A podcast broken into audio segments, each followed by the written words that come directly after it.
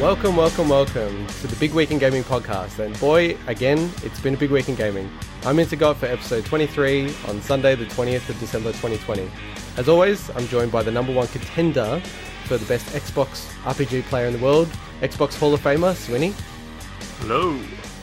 And we just can't get rid of him. He just sticks around playing Cyberpunk. Like COVID, baby. Mike. Oh, You're it's coming back. Oh, it's coming back. In this week's show, we'll be discussing Sony pulling Cyberpunk 2077 from the PlayStation Store, our impressions of Sephiroth from in Smash Brothers, and then Swinny's review of the mysterious indie adventure romp Call of Sea. Boys, Didn't have an NDA. Call, Call of the Sea. Call of the Sea. Sorry. It's not. It's not a first-person shooter set in the sea. Uh, how's your gaming week been, Swinny? oh, it's been a bit everywhere, honestly. So we talked a lot last week about Monster Sanctuary. So I, I put in a lot more time into that, and honestly, I reached a point where I got fro- so frustrated at the game that I've said I'm going to put this down and come back to it, because I reckon. I, so I gave that a nine out of ten initially. Yeah, um, last I gave week. it an I'm- 8 out of 10. I'm going to knock uh, a 0.5 off that for its like ridiculous difficulty spikes. It is it's incredible how tricky that game can get. I told was you. I told you.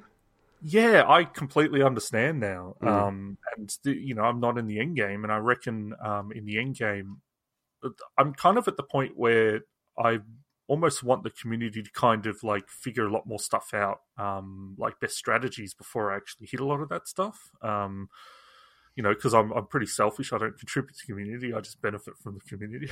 I, I had the whole same thing about like you know I, I was trying to look for strategies because I'll hit a boss or you know like the the champions and I can't get through and I'm like oh my god I need to grind a couple of levels up to get through this game which I just couldn't be bothered doing right um yeah it's a tricky game it's it, it's a little bit unbalanced unfortunately I, I hope they keep patching it though Not balanced, so you guys just need to use specific strategies or specific So weapons. it's Fine. there's definitely like there's there's ways to do it, but the problem is that there's there's so many different monsters with different elements and different skill sets that you also don't know where to start. And you're like, okay, I'll try Right. building this this monster up and see if this helps, and then it kind of just gets wrecked anyway. And a lot of yeah, so it's it's tricky. I still love the game. Um, Mm. I just think it need it. I do think it needs work there. And I remember actually reading some comments from the developer on Steam.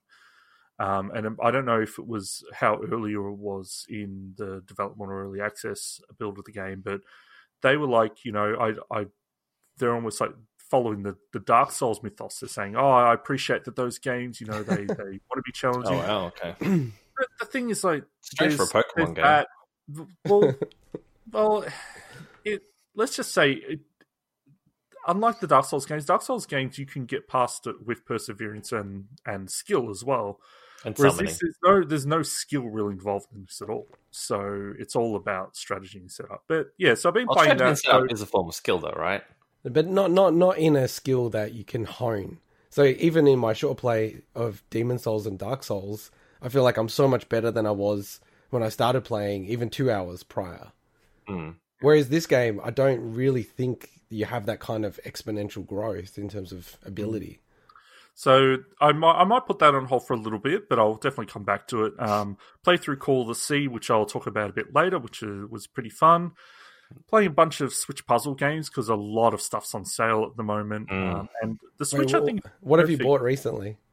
So I bought um, what was it Color Grid, Wordify, all these little puzzle games that are Okay. great, like for a couple of dollars, and they're the kind of games that I I love. They're they're like the perfect mobile games. The Switch is almost like the perfect mobile platform because you Yeah. don't have to.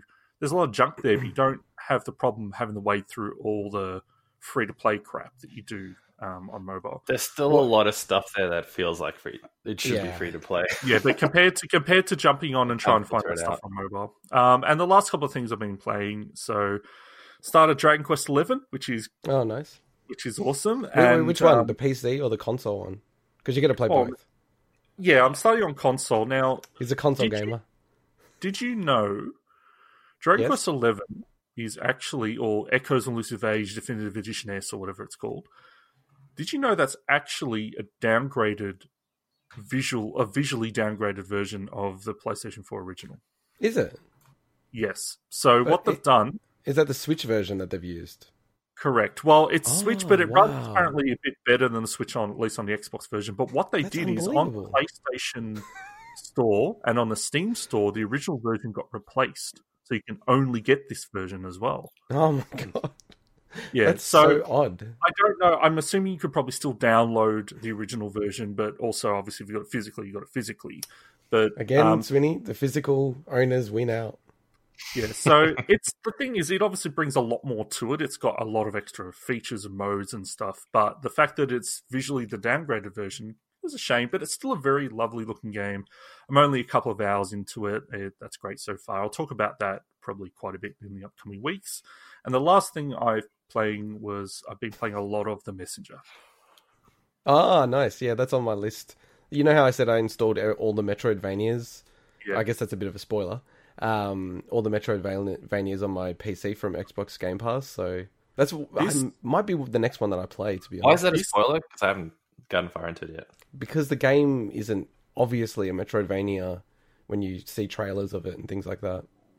But even while, while playing it at the start so far, it doesn't feel like it either. Does it turn into So one? okay, so let me. I'm not gonna. I'm not gonna get too much into that, but I'll just say that Okay. this game is absolutely amazing. I can't like. I knew Cool. that this was a good game, but Yeah, I same. hadn't because I hadn't played it myself. This Okay. game makes you feel like a badass. Like the movement in like when you start when you really click with how to traverse the environments and the the puzzles. It's so good. And there's a certain part um, later in the game where it kind of just really clicks with you. And the bosses, when they combine it with the how you move around the screen, because basically you hit an enemy or you hit an object and you get a second jump afterwards, hmm and how they work that into the boss design is just it is genius. Cool. Like this game is one of the best design games. Like And the humor in it is really good. Oh, it, it's Very uh, fourth honestly, wall breaking um, stuff. I'm, I'm, I'm. Wait, have you point- played this, Mike? It sounds Yeah. like you haven't played it. No, I haven't played the whole thing, but I Oh. got oh, I don't know. That's why you're confusing me when An you're like an hour and a bit talking into about the Metroidvania thing. I'm like, oh wait Well, a because second. Sounds like you didn't played get it. to a part where Ah, there's any saw that, real yeah. elements of it. It's Yeah, still yeah, quite yeah, linear yeah. to whatever I got up to. yeah, but I thought the sense. humor in it was really, really good. So Yeah. So this game is fantastic. I look forward to completing this uh, probably. in Is it the on- coming week? the Switch, Yeah. it is. Yeah. It's it's on Game Pass I though. like so be- if you yeah, I know that's what I got it on, but I feel like it'd just be perfect on the Switch. Oh yeah, yeah. I'm gonna look it up now. It's kind of like built for the Uh, Switch. Hey, wait, I could have bought that. So again, you guys are making me Oh, maybe you nervous. did. I haven't You- you- yet. You guys are making me nervous. I ripped it open because I don't want to make too much noise, but I swear I haven't actually looked inside. So. Okay, good, good. So just a reminder to everyone, uh, at the last segment for the show, we'll be doing our big Kringle. So we've all uh, bought surprise games for each other, and the theme is games that we typically wouldn't play for whatever reason, and then we have to play now that we're giving it to each other. So that's the theme. And you, what are you doing, Swinny, buying all these games? What do you mean? What am I doing buying all these games? Because you could have bought a game that I bought you. well, first of all, Messengers on Game Pass, Monster Sanctuary is on Game Pass, Dragon Quest Eleven is on Game Pass. I haven't purchased any of those. It's on your- special. Your theme is a very Xbox theme, so I think you're living up to the, the theme that you play. Literally, four of those games, Call of the Seas on Game Pass, are all Game Pass. That is why Game Pass is a great deal because I don't have It to is a good purchase any extra games. It is a good deal. It's fifteen percent off. And, I and, might and, get it, even though I have it for free already. and you stop playing it. Uh, so in terms of what I've been playing this week, I actually 100%ed, well, like, I didn't 100% actually. I, I played through uh, the Portal 2 campaign. Nice. And yeah, so like uh, as part of the game of some other year 2011 that we're doing, I'm just trying to pick through as many games as possible. Um, it, it's a real shame actually. Now I get what you're saying, Swinny, that I can't play the co-op. I hey, what are you playing it on? PC, of course. Okay, I'll see if I've got it. I'm I'm happy to play the co-op if you. Oh, want to. dude, like anytime you want to play that, I'll play that. all right. I'll see that if I, game- I'll, I'll see if I've got it. If not, I'll see how much it costs. Uh, Um, yeah, if you if you want to get it on PC, let me know because they always have sales on that game. So Alright, and it, they'll sell it for like a dollar.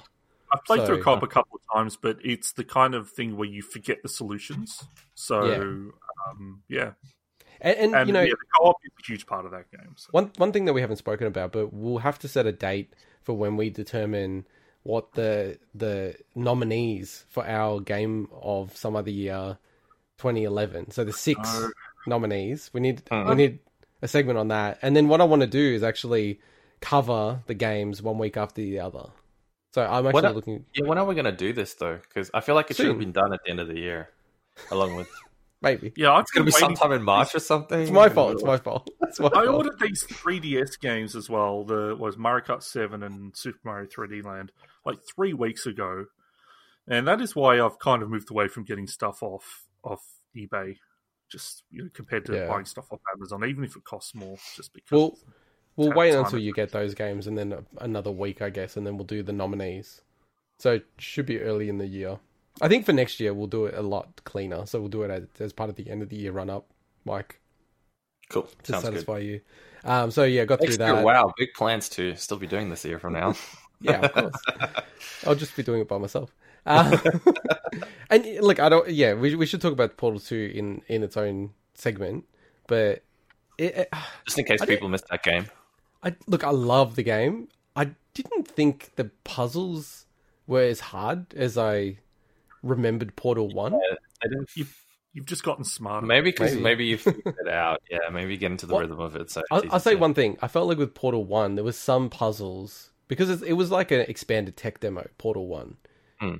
It felt like some puzzles you could do it. You could kind of almost hack the puzzle and like cheat it and get through it in a bit of a dodgy way. Whereas with Portal Two, it felt very much like there's only like one or two or three ways to solve it. Mm, and it's very like kind of strict in its structure. And I found that to be a lot easier because it was kind of a bit like I just worked backwards. It's like, oh, I need to be there. I need to have done this. I need to go this. Da, da, da. And then I was like, okay, I'll do this, this, this. And then it just worked. I'm like, oh, okay. okay. But it, Hey, it's did- such a didn't good you play game. that Such a good game. Swinny? So I Once- played it through co-op with two different people. I'm assuming one of them was you. Yeah, I think it was me because I remember playing co-op with you. Yeah, Yeah. Because I did finish that. Totally forgot about it, but I finished it. And then um, the last thing I'll just say about Portal 2 was they actually have community maps. I'm not sure if they have that for the console version. They definitely have it for the PC. And man, these things are incredible. You guys should actually log in and check them out. Like the the top rated ones are insane. Like it blew me away actually. Like they're way crazier than the the ones that Valve made. Like they'll have ones where Hire it's those people. yeah, like I- some of them are really crazy. It's like depends on your the camera angle, and as you move through objects, it changes the actual layout. So you're in like a box, but as you move around the pillars, it will like change what you can see. So you have to put portals and then walk backwards and throw this in and walk out, and I'm just like, wow, this is just incredible Damn, what they've done with this. So yeah, really, really good game. I I bounced off Star Wars: The Old Republic, so that's the MMO RPG. I, I think like Swinny, probably MMOs aren't my thing. Um, Mhm.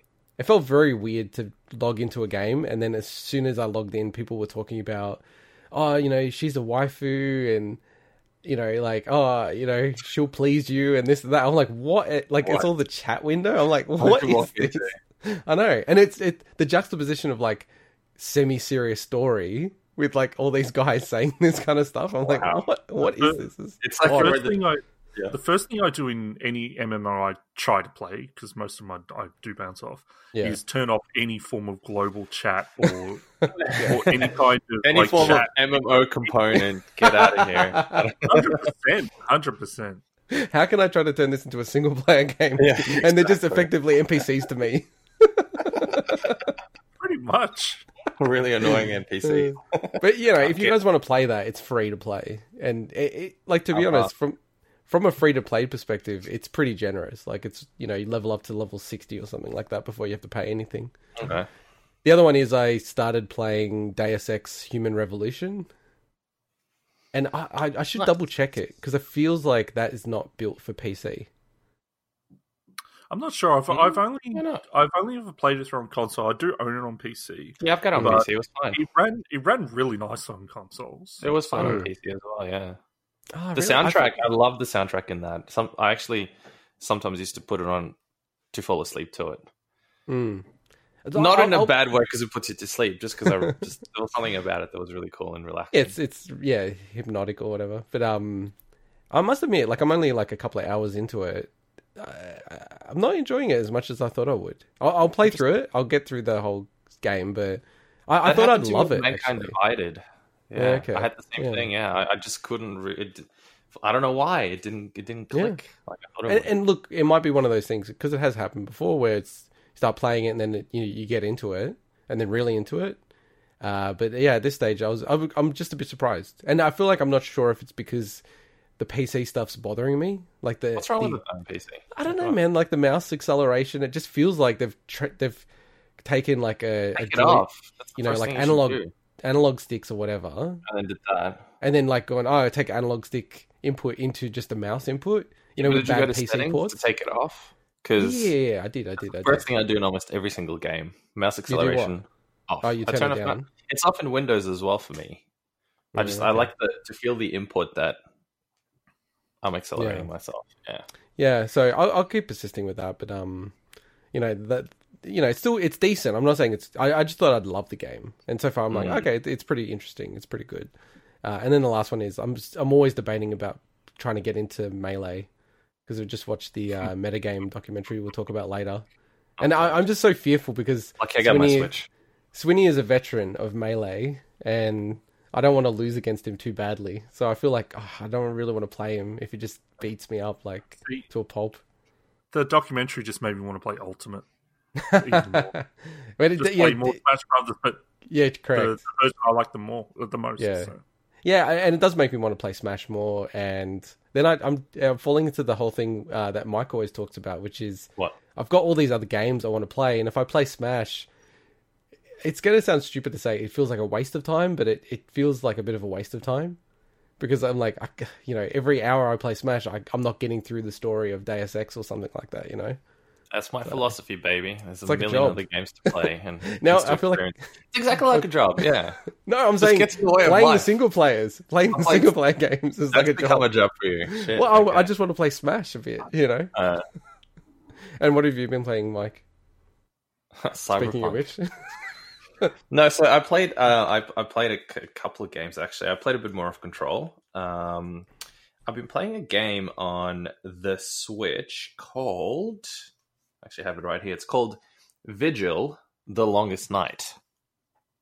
Probably can't see it. no, no, Um, yeah, yeah. It's sort of like a, a Metro, Metroidvania, Dark Soulsy type of. I think we've figured out exactly the Yeah. kind of games that Mike likes. I think these you have days. figured it out. Yeah, I think so. I don't know. Like Hollow Knight, Hollow Knight, you, Hollow Knight must be your favorite game ever. No, it's definitely not my favorite favorite game ever. Hey, Yeah. Be careful, they're I haven't even finished it. I'm played a ton of it, but I haven't even Wow. finished it because I just I don't know what it was. There was something about the I I cannot describe it. I don't know why. I kept persisting and persisting, and We're I clearly just the Hollow Knight haters on this podcast. I no no we don't. I I'm don't worried. hate it. They're I think Aussie it's devs. brilliant. It's a brilliant game, but I think it's kind of like Celeste. I have no idea why. I just Do you want can't to hate on it. another one that's like a Yeah, another another brilliant they're game. gonna come after yeah, you? exactly. No, so, so Hollow Knight, Knight was. I think I got pretty far into Hollow Knight, but because I also had the DLCs and stuff and the updates, I wasn't quite sure whether I was doing some of that content as well. So Oh, okay. I never f- completely finished the game. I think I got quite far into it. I probably put like twenty hours into it at least. Mm. But And Vigil? So- how did you find Vigil? why? It's all right. I think I feel like it's it was it was a port, and it didn't get the best reviews on the Switch, even though I think it's a Ah. perfect platform for it. For, for a bunch of reasons, um, loading times are sometimes quite massive, and there's really weird little bugs. Like you change a piece of equipment, and it'll, it'll take like 30 seconds. It just freezes for 30 seconds, and then the game continues. Um, and it's the difficult. You can change the difficulty, so that's why it's not really Dark Souls in that sense. Mm. Um, and I find that the difficulty that I would have probably enjoyed it the most is somewhere between easy and normal. Because normal still feels a bit hard. As in, I'm just, I get to a boss and you just get completely smashed, and it's really hard to get the strategies right. And easy's too easy. So Ah, it's yeah, like, yeah. Goldilocks. yeah, exactly. So Yeah, they haven't no, quite no. that, I think. But in, in in any case, I think it's a cool. It's it's it's a nice little game. And of course, I've been playing a shit ton of Cyberpunk. So I think I've put in about probably fifty odd hours into it now since it's come Nice. out. Um, I probably only did two main missions. Good, good to see someone playing the game and having a good time. Yeah, look, I'll, I'll quickly talk about that. So, I had pretty decent expectations for this game. Let's not forget, I you know I pre-ordered the collector's edition, which I still haven't got my hands on. Whatever, it's, I And think it's somewhere at my the- parents' place or some shit. Uh, and the console, and then I Yeah, ended well, up. playing don't it on don't say that PC. lightly. You got a whole Xbox One X. I got a whole Cyberpunk Xbox branded. One X. Yeah, exactly, a whole Cyberpunk branded one. Console. But, Does that come with a code, by the way? yeah, I think it does. Yeah, Okay, so you got a code for that, and the collector's edition. You got a code. yeah. Okay. But that code, like, what do I just get the code and then just instantly get refunded because they're doing the refunds for it and it doesn't run well on those consoles, Wh- which we'll talk about in a second yeah. as well. Yeah. But um, I don't know. I still had, excuse me, really realistic expectations for it. I knew that a game this scale, and the scale is pretty big. It's not going to be perfect. Yeah. And you know, The Witcher wasn't perfect or anything close to it when it first came out. They had to patch a whole lot of stuff out. Swinny spoke about this last time.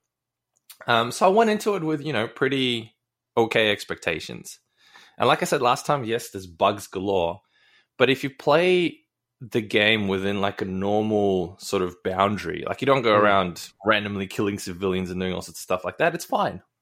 Yeah. Not just fine. I've actually really enjoyed it. The atmosphere has been awesome. Just Um, wondering, should we should we get into the next segment before we yeah. get too cyberpunky? I'm just wondering. right. All right. Well, yeah. We'll talk let's- about some of the stuff in, in, in the following segment, yeah, because Yeah. it's very All right. related. All right, let, let's let's do that. So I, I guess what can only be called probably the the worst launch for a AAA game in the history of gaming, uh, and and I think yeah. I think we're all on the same part where we just wanted to stop talking about Cyberpunk from a I guess a negative perspective.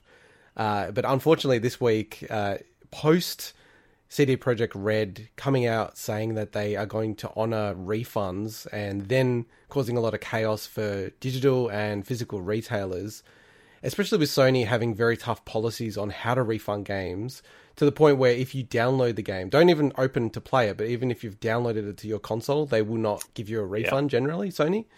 Uh, I think just because they were deluged with a whole host of people asking for a refund, Sony said, well, okay, you've positioned your statement to say that, you know, look, we, we didn't think the game was fully ready on console and they want people to have, uh, you know, refunds. We'll just pull the game completely from our digital storefront. I don't think they've ever done that for refund.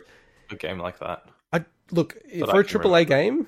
The only example that I've heard of is uh, what was it, Arkham Knight? I think for Yeah, Steam that was, yeah, that was super buggy. pulled.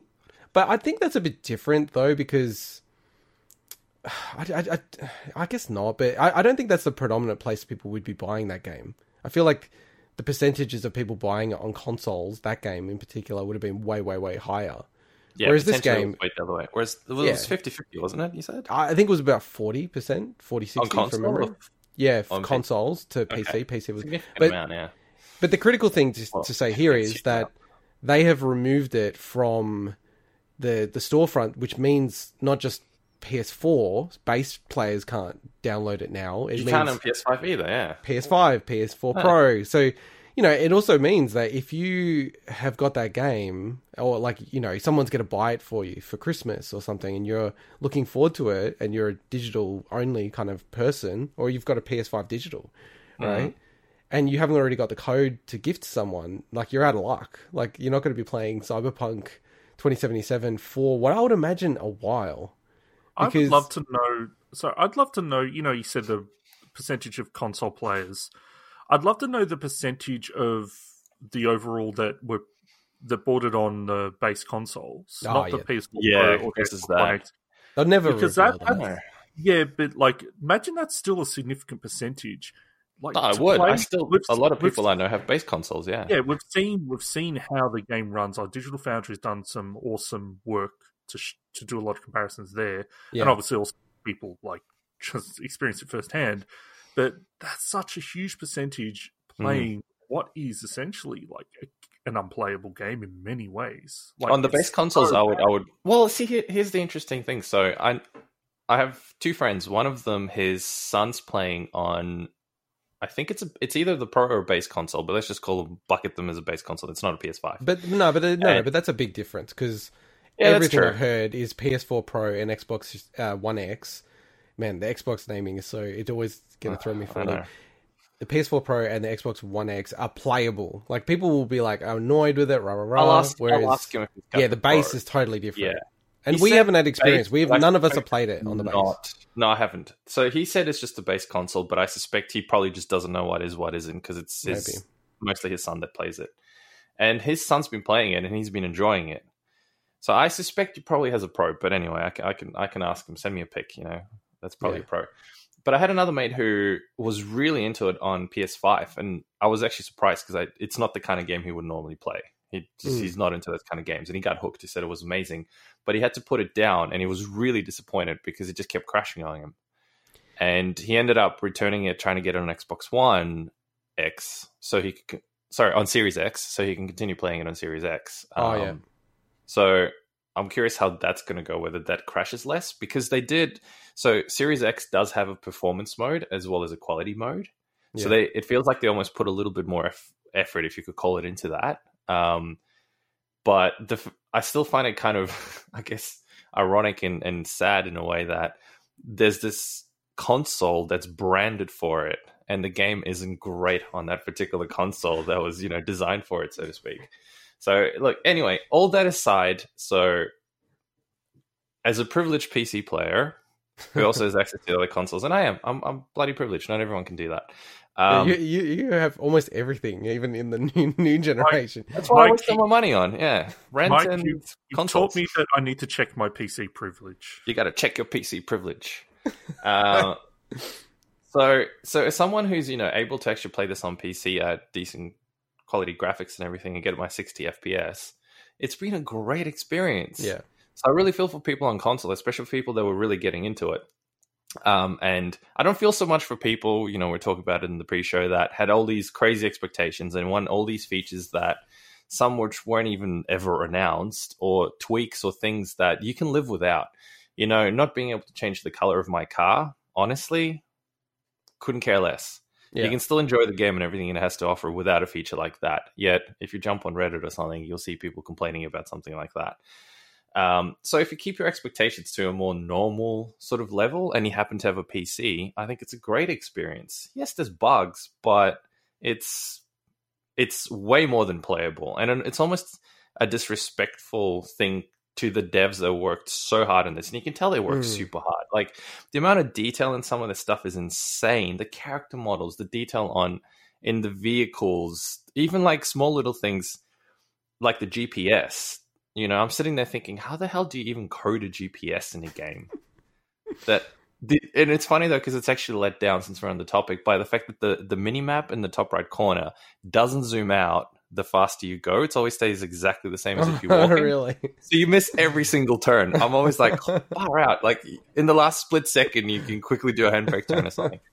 So anyway, so I, I, I personally, you know, I put 50 hours into it. I don't know if that's 50 hours because I'm trying to justify the cost of the investment in this game that I've made Yeah, uh, subconsciously, or because I, I more likely, I think genuinely, I am really, really enjoying this game. Like to me, it's easy game of the year if you know the Oh, option really? there. Oh, yeah, absolutely, yeah. Like I've had some of the quests, which obviously I want, I want to talk about, are fantastic.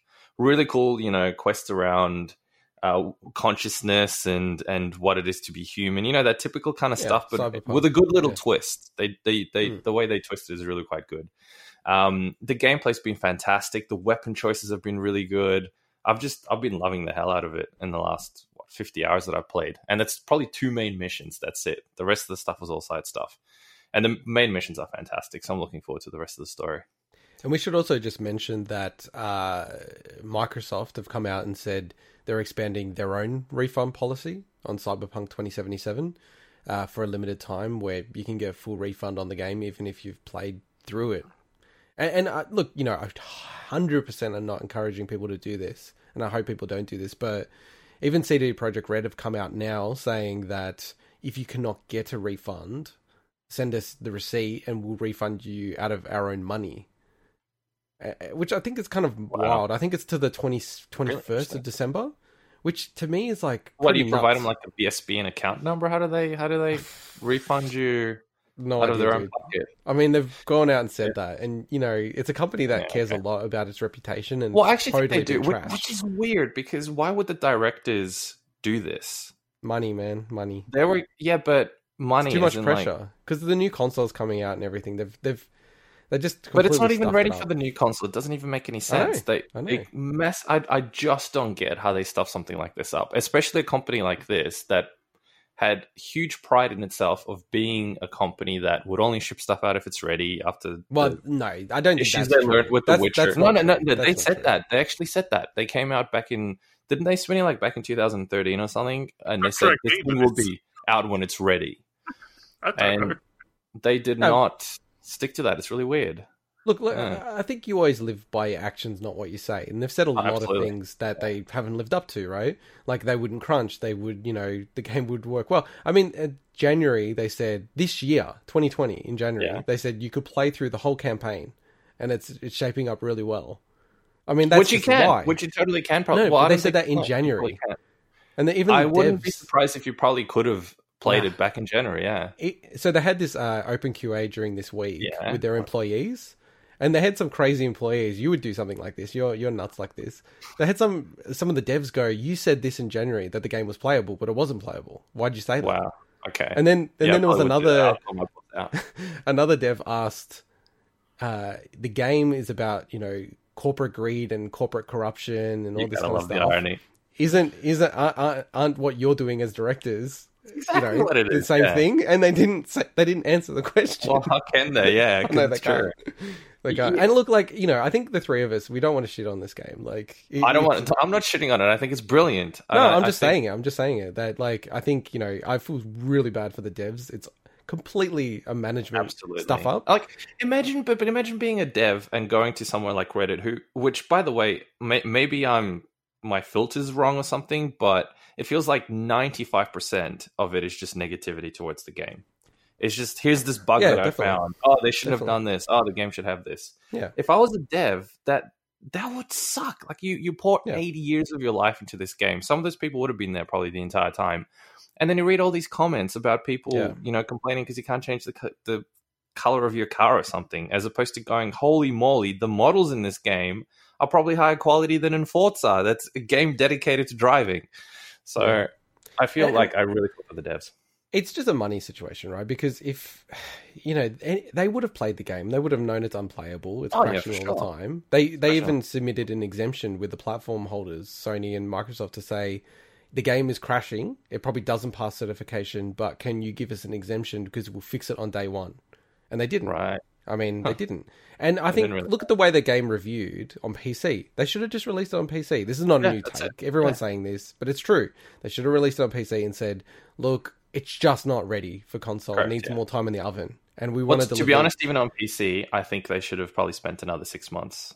no, but that's the thing. I think you know they they would have known this back in March. This is why they kept delaying it. They they should have said, you know, look, it's not going to be ready for consoles. We need Hmm. to make it for PC, release it, then spin their effort into because it. You know, think about it. They've got like basically teams targeting nine different platforms. Oh, it's Like, it's so hard. That's the thing. right. I think that's the thing that people don't understand as well. It's not only the complexity, the complexities of the game itself, and all the different systems that have to work together.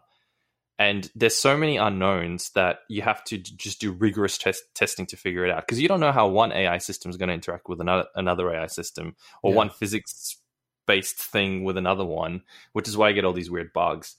So there's crazy amounts of testing you got to do, but on top of Mm. that, you now need to do it across nine different platforms. That's yeah, testing is actually so so so one thing is um, you've worked on project stuff before. I've worked Mm-hmm. as um, as you know business analyst. I worked as a, as a pseudo project manager. Um, the amount of testing you got to do is one of the biggest components.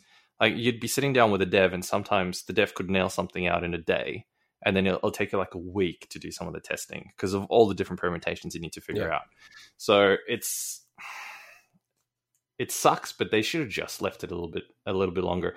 The the last thing that I, I do want to say though, for anyone that is playing the game, just in case you haven't heard about this yet, is there is one massive game breaking bug that I've been reading about that quite a few people have spoken about, where if your save file I think exceeds eight megabytes or something, and I think this is across all platforms, it basically becomes corrupted and you can't load it properly anymore. And it can happen if you craft too much, I think. Um, it might Ooh. happen if you collect too much stuff, which I have been doing. So I, I should check my save file because I collect everything, like literally. Yeah, yeah. I press the button, any any item that you can interact with, click, click, click, click, click, click, click. um, so so that's a huge game breaking bug. This isn't you know you your car goes flying or something. You just load your save file. This is your save file's completely corrupt after like fifty hours of gameplay or something. I remember having that issue in Oblivion actually. exactly like that. Yeah. So I'd just give up. I'd give up on a game if, if that happened. Oh, I'd give up, put it away, be super bitter about it. Probably come back a couple of years later and, for, you know, Maybe. water under the bridge because I really want to play it because it's such a good game. But Yeah. anyway, so so avoid that stuff. If you have if you have it on PC, I actually do highly recommend it personally. Um, but at the same time, if you can avoid it, I would wait another year Yeah. until there's all the patches Just- come out, Just like you doing, Swinny. Makes me think back to yeah, like when we were talking about cyberpunk. I surely it was one of the times we've been doing this podcast now for a while, so it's hard to remember the exact segment. But it was like anyone super interested in playing this game and doesn't need to play on launch day, wait. You Yeah, know, and that's Yeah. exactly not it's that made it by Europeans, East was- Europeans, no less. So that, that was the most like anyone could have thought that but it just i'm just like i'm just so glad i have waited um i do want to support these devs i, I love the work that they do but Yeah. i'm not i'm not going to especially in a game that you're going to spend so much time in and you could hit these problems that essentially wreck your game, Exactly. like so Yeah. But you know what? Here, here's the thing. Here's the thing again. Uh, if you could almost take this as a microcosm of real life, to me, it's about experiencing the journey and knowing that it could end at any time. Am I getting a little too philosophical here? At any time, my fi- my save file could get corrupted, and I will put the game down and I will just enjoy it for what it was. I thought you were going a different angle that you're saying anytime What? Swinny could die, so he hasn't played Cyberpunk 2077 at that point. Well, you, exactly. You never know. You could get run over by a car, and then you would have never played the game. So yeah, All just right, just wait, uh, and and they'll patch all that stuff out. And I think it's a brilliant game, awesome basis to be an, an exceptional game. I think that's well summarized, Mike. All right, well, let's move off Cyberpunk. Hopefully, for a while, we won't be talking about it Till a next week when something else comes up. Yeah, I hope not. I really hope not. when I get the save file crash thing, and I start. and uh, in in in our notes, it has here that in the most shocking story of the week, which I, I think is highly debatable, but uh, EA has gate crashed Take Two's acquisition of British studio Codemasters. So we, whoa! we did say a few weeks ago, we did say a few weeks ago that uh, that Take Two was going to buy uh, uh, Codemasters, and then yeah, we, uh, you saw the news during the week, didn't you, Swinny? Like just did that, hey, uh, EA is just coming in and going, all right, well, here's some more money. We'll we'll, we'll re- take this off your hands. I reckon this is the most shocking because nobody like even expected it, as opposed to things that like Cyberpunk's been having issues for a while, so it didn't shock me at all that they pulled it. It was big news, whereas this is like, wait, what? You know, like, and it makes so much sense. Like, if any, Does it? Does it though? Oh, like EA, when you think about EA, they don't what other than Need for Speed, they don't really have a a, a, a good hold on on like driving driving sims, but it makes perfect sense for them to to to acquire Codemasters. It I thought really they had some others. I thought they had some other. Well, like what? You can you know, can I'm drive vehicles in Battlefield. I Like, don't think they really have any other dedicated racing slash.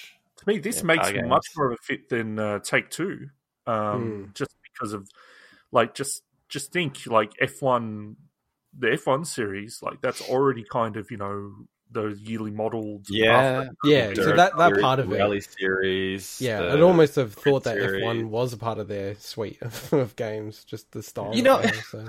One, one one tiny thing about F1 since we're on the topic. You know when they changed the they they included that I don't know what that piece is called that protective barrier on uh, on the cockpit. I know nothing. the about Halo. F1. The Halo. The Halo, that's it. The Halo. So, so Swinny, they um because there was a, there was quite a significant crash, uh, probably about five years ago, I think it was. I forget exactly when. Um, they included this thing called a Halo that protects, um, just in case, for example, a car goes flying above or or uh, they hit an object or something. It, it's sort of like a barrier uh, between the helmet and the car. I'll I'll send you a pic.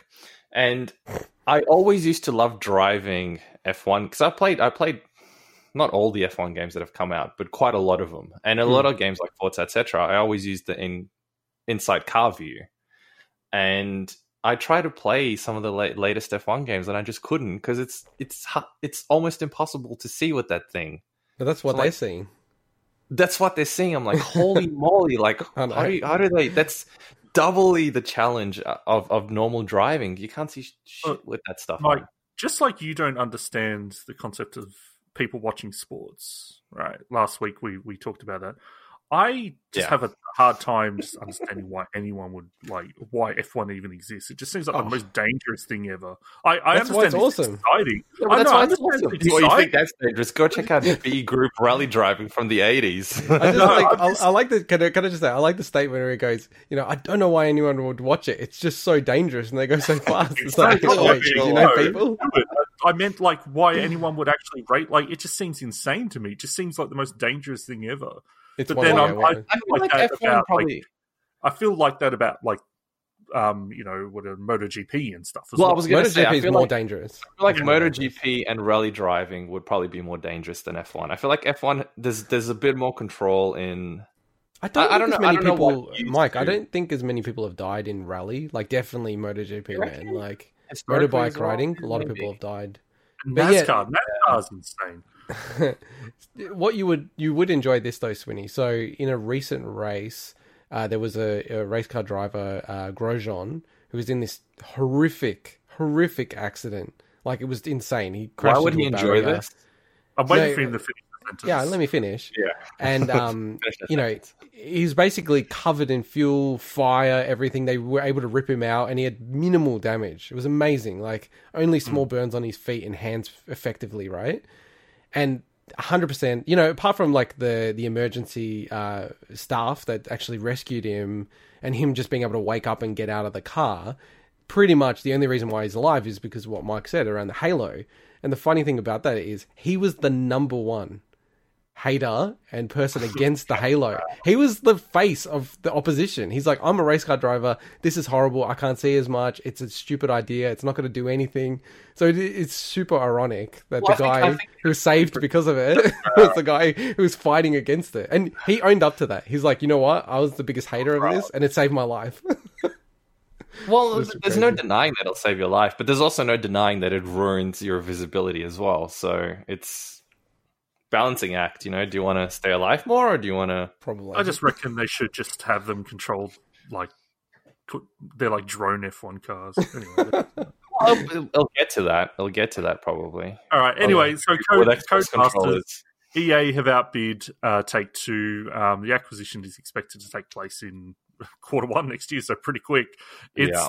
pretty crazy. Um, but just like Activision, EA certainly have a massive history of microtransactions, so we'll see how Yeah. much that creeps Yeah. into uh, the future Oh, of course, it'll creep into it. Yeah. F1 games and that. Having said that, though, I think the recent history with EA, so Park stuff that's already out there, they've, they've already done. They haven't changed that. But the recent history with EA and a lot of EA stuff that's coming out, they've actually almost Toned it made a real purpose to, yeah, like not even have it in some cases, which I couldn't believe. They've released games this year that had no DLC. They still don't have DLC, some of the games that they've released. But, um, but yeah, I Uh, don't like. that's because they were in the firing line. I think so. I think so. It's amazing to say that. EA. They'll learn where the line, fine line is, and they'll tread it Yeah, carefully. Yeah, hundred percent. And it's funny to me to think that EA's reputation's improved this year, and CD Projekt Red's gone. Way I know backwards. exactly. Wow, 2020 is just a weird year. Oh yeah. Oh my god. Hey, quick And- question: How many, how many, how many re- view, readers, how many listeners do we have? Because I'm thinking, if Oh, we started, to talk shop on the podcast. if we started of- a pay, pay, tens of thousands, great, perfect. Tens of If we thousands. start a Patreon to get people to to donate, how much do you reckon each person on average would have to donate to outbid EA? Well, like, We'll try to outbid. I really didn't see where you're going with that. I, I no, just on the acquisition, I think it's fine. I think you know you're seeing a lot of consolidation in the industry. Yeah, looking through the video games, I didn't realize that EA didn't have a like racing car suite outside of uh, Need for Speed. So that's more of an Outside of- One of the biggest Hmm. No, but that's an arcade style. Oh, you know, there's a lot of people that don't like that. They want to, to, be- have. to be more fair, a lot of I mean F1 isn't an arcade, but a lot of the other Codemaster it's more games are sim. kind of arcadey. Yeah. It's it's an Yeah. interesting little line that they tread. Besides, Yeah, so it does make sense. I, I think it, you know, and it's it's interesting that Take Two just backed off after the bid came in. So it, I think they probably looked at it and said, you know what, EA's just going to outbid us if we keep pushing at this. probably because it makes sense for them to acquire it. So So Yeah, wait, no one jumped in like they do with every other acquisition to say no. This gives you too much of a market share of car games, and you have a monopoly on car games or some shit like that, like they do in other other industries. That's not a thing. Well, it is a thing in A other monopoly- industries. Monopoly It's a- of a genre of video game. It's it's a thing in other industries where you can't have a monopoly over a particular something, a service. but not of a genre of, of something. That Well, it's still a service. It's a form of a service, isn't it? Mm, a particular service that is being rendered like you know a and this particular service is racing simulations. But then you could just say that they could argue Mario Kart is a racing game. dude i'm Yeah. like half kidding. Obviously there isn't a monopoly on this. Tell me about Nintendo. talking about All right, yeah, Nintendo, you guys talk. Uh, I'll, I'll just Nintendo Wait, Indie World. So Nintendo. we actually oh had wait, a no, I bunch. did watch this i did watch this I, I do like how you go. Oh, I'm gonna skip the Nintendo segment as he pulls up his Nintendo Switch yeah, exactly which he also has a Nintendo Switch as well. He's literally got both. oh, yeah in case you're not watching this on youtube yes i pulled out my my light Switch is Well, like that's my what I said. That's what I literally said. i know i know i'm just that's echoing why. your That's why I said the whole thing for our audio listeners. no, no, Um, but this part I will pay attention to because I actually did watch, and there were a couple of games that I thought looked Pay cool. attention to everything. Go on. No, I don't And- pay attention to everything. You, you guys send me all these links, and I'm like, oh my god, I'm overwhelmed with links. What am I supposed to click on? So we should should have a word of warning. This is quite Nintendo centric because oddly enough, they did have a lot of announcements this week, multiple different sort of directs and you know videos that came out and and broader news as well. But just in terms of the Nindy world, uh, for me, Swinny, the things I'm going to highlight, and I'll let you highlight the others. Uh, Spelunky one and two. I was always surprised that Spelunky one wasn't out on the Switch, but I never thought maybe they were just holding it back so then they can release blow, both Spelunky 1 and Spelunky 2. I've always wanted to get into these games. I've always heard that they're quite tricky, rogue like platformers, um, but very good ones. So I, I think this is, again, it's one of those things. I, I'll wait for the reviews. If this runs well, as it should, but you know, you never know with the Switch. If it runs well on the Switch, I think I'll pick up Spelunky 2 on the Switch. Because it just sounds like it's kind of no reason to get Spelunky 1. I don't know. Is that wrong? Or. Well, no, maybe it's kind of like Dig, Steam World as Dig. in yeah, SteamWorld Dig. So I like how I- you just I say dig, and I knew what you were saying. I was lucky enough because it's, it's, it's syn- synonymous with the the term is synonymous, I guess, with the game now. But I, I just think of that um, documentary about the uh, which oh, what was that band? the Dig. Oh, there was a anyway. Don't worry about it. oh my god, that was a documentary about a band. Okay. no, remember we watched That it narrows together. it It was about uh, Documentary, uh, documentary. the Dan- Dandy Warhols. Dandy Warhols. That's it. Yeah. Oh, okay. remember. Ah, anyway, anyway. cool. so when you say dig, I just think that, but yeah, whatever. So, so it's worth playing number one and then jumping onto number two because number one's a really cool game as well. But I find that if you play number two, it's hard to get into number one because they made so many improvements in number Yeah. two. And my girlfriend played number two, got hooked on it, loved it. And then she tried to play number one and she just couldn't get into it because there's a bunch of mechanics that exist in that number two didn't have, or she just didn't find as much Well, that- fun. So she put it that down. kind of proves my point to a degree. Like, because the other part of it is, and I know you guys feel like I have uh, infinite time. I don't.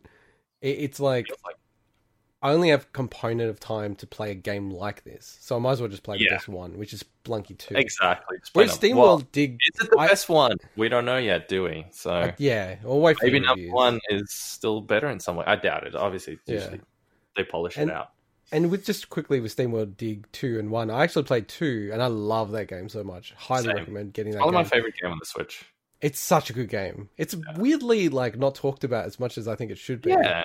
And then I went back and played SteamWorld Dig, the original one, and you're right. Like there's a lot of mechanics that are missing, but I still really enjoyed that game. Oh yeah, yeah, absolutely. It's still a super solid game. But if you have the Yeah. option, play number one and number two. Because if you enjoyed number two, if you if you really like number two, then it's it's worth playing number one, so you don't have that experience.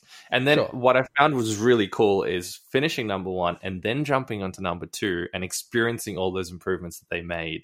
I was like, Yeah. wow, this is sick! Like I just love. So we've got a lot of games to cover. So We do. Sorry, sorry. Yeah, keep Yeah. going.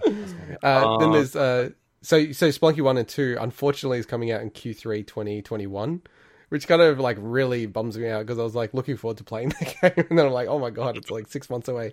Uh, Cyber Shadow. So, funnily enough, everyone thinks this is from Yacht Club Games. It's published by Yacht Club Games, so they're not developing it, but it's developed by Mechanical Head Games. Looks really really cool. Like a what kind of vibe? Uh, what, there's a NES game. Jesus, uh, just like So- uh, so Ninja it's, Ninja, Yeah. it's Ninja Gaiden. Yeah, Ninja Gaiden. Ninja Gaiden. This, Ninja Gaiden. with a with a bit of a strider in it, um, playing the messenger, which is also very Ninja Gaiden like. Yeah, It's playing Oh, that yeah. and that this trailer, this game looks just absolutely amazing. Now, it this, looks cool. Yeah, I'd never heard about this game. It wasn't a brand new announcement. I don't know if it was an announcement for Switch. No, no, no. We've we've heard of it. We, we've Yeah. even seen trailers of it before. But I hadn't seen it before. I'm like, Yeah. what is this game? This looks phenomenal. The music, oh man, I can't wait to try. it try. does look really cool. You know, I, I find it funny because I'm watching the trailer and I'm like, what's this game called? Cyber Ninja. And and then the right after that it goes Cyber Shadow. I'm like, ah, oh, great. And do you want to cover Gnosia, uh, John? Uh, oh, it's so- Genosha, isn't it? Sorry. Yeah, I think it's Genos- Genosha. Uh, I think it's Genosha, yeah. Yeah, so this actually looks really cool. It's apparently a game. Uh, it's basically like a run-based deduction RPG. And I say RPG because apparently there's, there's Another one? mechanic- Mm. mechanics that carry over runs. Um, but it's basically yeah, it's like apparently there's a PS Vita a game that was like a very cult hit. Um, Is this the one that had the really weird trailer? The anime one? Yeah. So it's but basically it's cool. It's like basically it's like you can set okay for this run I'm going to have 15 NPCs and potentially 3 of them are this alien and you've got to try to figure out in that in that run who is the who is the alien and stuff. So it's kind of cool. I actually like the idea, but it's not mm. Yeah, it's it a single player experience. So, it's like Among Us, but single player. Yeah, but it's more like style. it's a it's like a repeat. It's like a visual novel around like trying to deduct and figure out who's suspicious, but in a um in a run, and you and you go through each time. I actually really like the Okay. idea. Like a rogue like or rogue light style. Well, if Something there's if there's potentially RPG things that can carry over, then it's roguelite. They Generally. have to be a light. Okay. Okay, interesting. And I, I should say, sorry, Cyber Shadow is coming out uh, Australia Day next year, so 26th of Jan, Nice. 2021. Gnosia, Genosha is early 2021. And then one thing I wanted to highlight was Grindstone. So I heard a lot of positive things about this game. I didn't get around to playing it on Apple Arcade, is where it launched. And I think you're starting to see so many games come from Apple Arcade onto Switch and actually get visibility and people playing it. I, I really wonder how Apple Arcade's going because it's just something I never really hear anyone talking about. And I don't know, it just didn't vibe with me, Apple Arcade. But Listed, yeah. yeah, I heard a lot of really positive things about this. So um, this is And it's, it's from Capybara, who are very well known, um, like Swords and Sorcery and and Might and Magic Clash of Heroes and stuff like that. So and, and I think people described it as like an action match three puzzle game.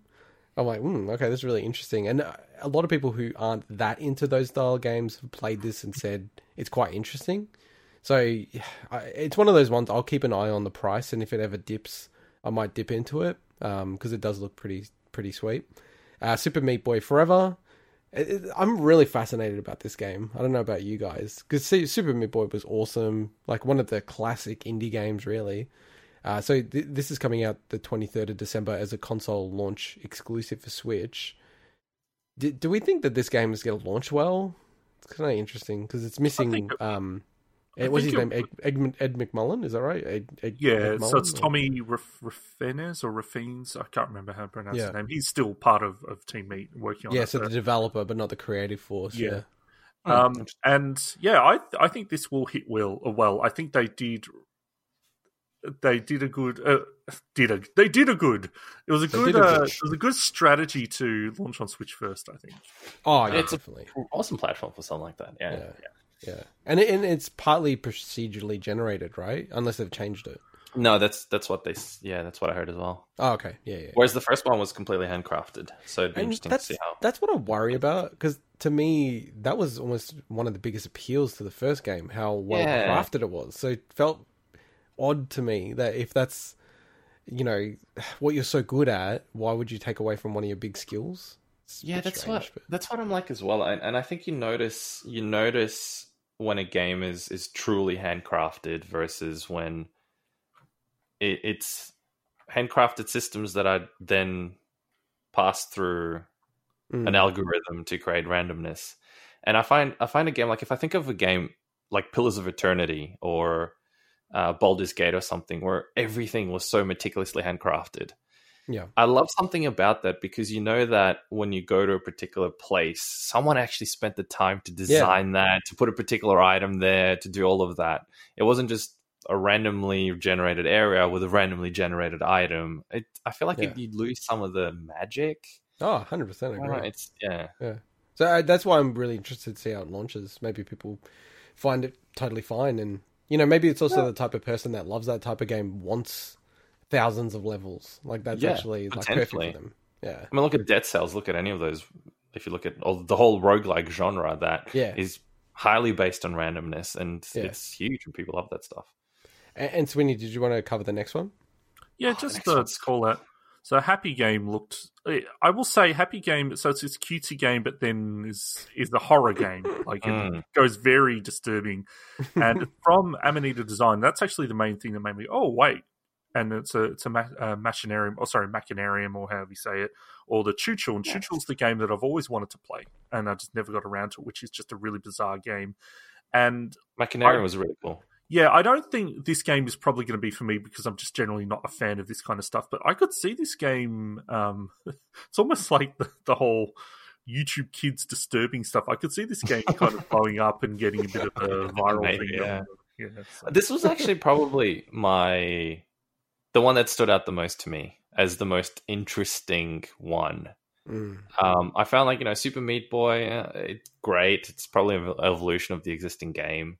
Um, Grindstone just didn't look like my kind of thing, but this just felt different. The Hmm. art style, the creepiness, something felt completely different about this one. And uh, then the last one, which was the big sort of shock announcement, I guess, Shock, partly really? because. Well, yeah, it, it's one of the biggest games going around. I mean, like it won multiple awards at the Game Awards. That's what I mean. was- There's nothing shocking that it's now on this Among platform. Us. Among Us is coming to What? Switch, and it's available now. on the Switch. I, I was saying this uh, offline to it, Swinny that I actually, when I saw this announcement, I was like, "It's not on the Switch." I just assumed it I was guess on the that's the shocking part that it isn't yet on the Switch. So no, it is pretty massive because some people haven't played this game because they're either not wanting to get it on the phone, even though it's free, which would be, would be weird, but or they don't have a PC or you know want to play games on PC. So you know, I think this this will see a lot of success on the Switch. Absolutely, it will. Yeah. was already the number one game. I must admit, before it launched, I kind of would have assumed they would have just made it free. But yeah, it's interesting. I, I think you, you just see that trend that whenever a game is free on mobile, it it costs a nominal amount of money on the Switch. And if it's- probably, but it's probably also Nintendo charge something that. Do they even have a model where you can put a game there for free unless it's a demo? Yeah. I don't. They do. Yeah, Fortnite and stuff like that. Yeah, yeah, definitely. Okay, They've I got free they, to play yeah, games. they have to. Yeah. Yeah, yeah. I mean, Among Us still monetized through you know outfits, costumes, skins, all that kind of stuff. So, and uh, like I said, it's the biggest game going around at the moment from a streaming and just you know popularity perspective. Um, Yeah. Outside of the classics like Counter Strike, which is amazingly still played by like almost a million people a day. It's just unreal. Amazing. Actually. That's- I know it's just unbelievable. Hang on, I feel like we missed a couple of games out though. There was the Oh, game. we, we, these are these are just the highlights. So, So, we did so, ask you. yeah, actually, So, We did. We did ask you pre-show. is like, you know, hey, if there's any games you want to talk about, let Wow. me know list. Well, one game that I didn't want to talk about that isn't even on the list. Uh, not really. So the the only other uh, other notable one that I could think of off the top of my head was the one that's set. It's made by the Peruvian guys, I think. What's it called? I don't. Oh my gosh, I don't remember the name of it. It sounds horrible to say this, but it actually looked interesting. It was it was the one set in the jungle. I know the game you're talking about. You but know I'm the not one I'm gonna about, right? I'm not going to tell you what it is. I don't remember the name of it. I'm sorry. I'm really sorry to the developers that did it, but I actually thought it was pretty cool. there is also this that was link that's right here in the in our run sheet says everything announced during Ah. Nintendo. Where is that? I I'm, didn't. I'm where zooming is in on that? your face so the devs can see you. I'm sorry. I'm just. So okay, all right. If you, if, if you're not open it up, then the game that you're talking about is Tunche. That's the one. Thank you. So it's Yes. like it looks like a cool little 2D uh, brawler that's also got a guest character from Hat in Time, the Hat Kid or whatever. That does Yeah. look pretty cool, yeah. I thought it was pretty cool. Yeah, to me, to me, that seemed much more interesting than I don't know Grindstone, which seemed grindy. All right, Well, let's I think move on. Seems all right. I, like the last thing that I just want to say about Among Us is that Mike and I aren't that big of a fan we're of the game, big fan of it. and Swinny thinks that's unacceptable for us to It's have that opinion. because we didn't give it enough time. Also, I you know, agree? I I know like that's- firsthand that you haven't played a game properly. That's why I know. Yeah, because you people kept cheating. But I feel like okay, if we played a game I'm happy properly, to play it. we might change our tune. I just, I still don't really. I, I That's yeah, fair. Like It's nothing uh, new. It's nothing new. fair. It's I nothing just, new, and it just didn't click at all Yeah, with me. there's Alright. nothing new. And we have another friend whose name I won't mention that also feels the same. Can we can we just Mike so that we can you know own this opinion because Swinny doesn't allow us Yes. to own it. We should organize a proper game and We'll add do a heaps proper of game. people. Yeah. Well, How many people do we need, hell Swinny? up. How many people do we need? you need to at least have? six people. Okay, that's easy. We'll organize Easy. at least six people. We'll do eight. Yeah, I'll get my we'll probably wife. You get your girlfriend on mobile, I'll all that stuff. other They got on the Switch well, my actually. mistress. Yeah, They've got the Switch. to- oh yeah, it's it's on Switch now, so we can yeah, do harem. So talking about then- Switch, Then we can say we don't like it.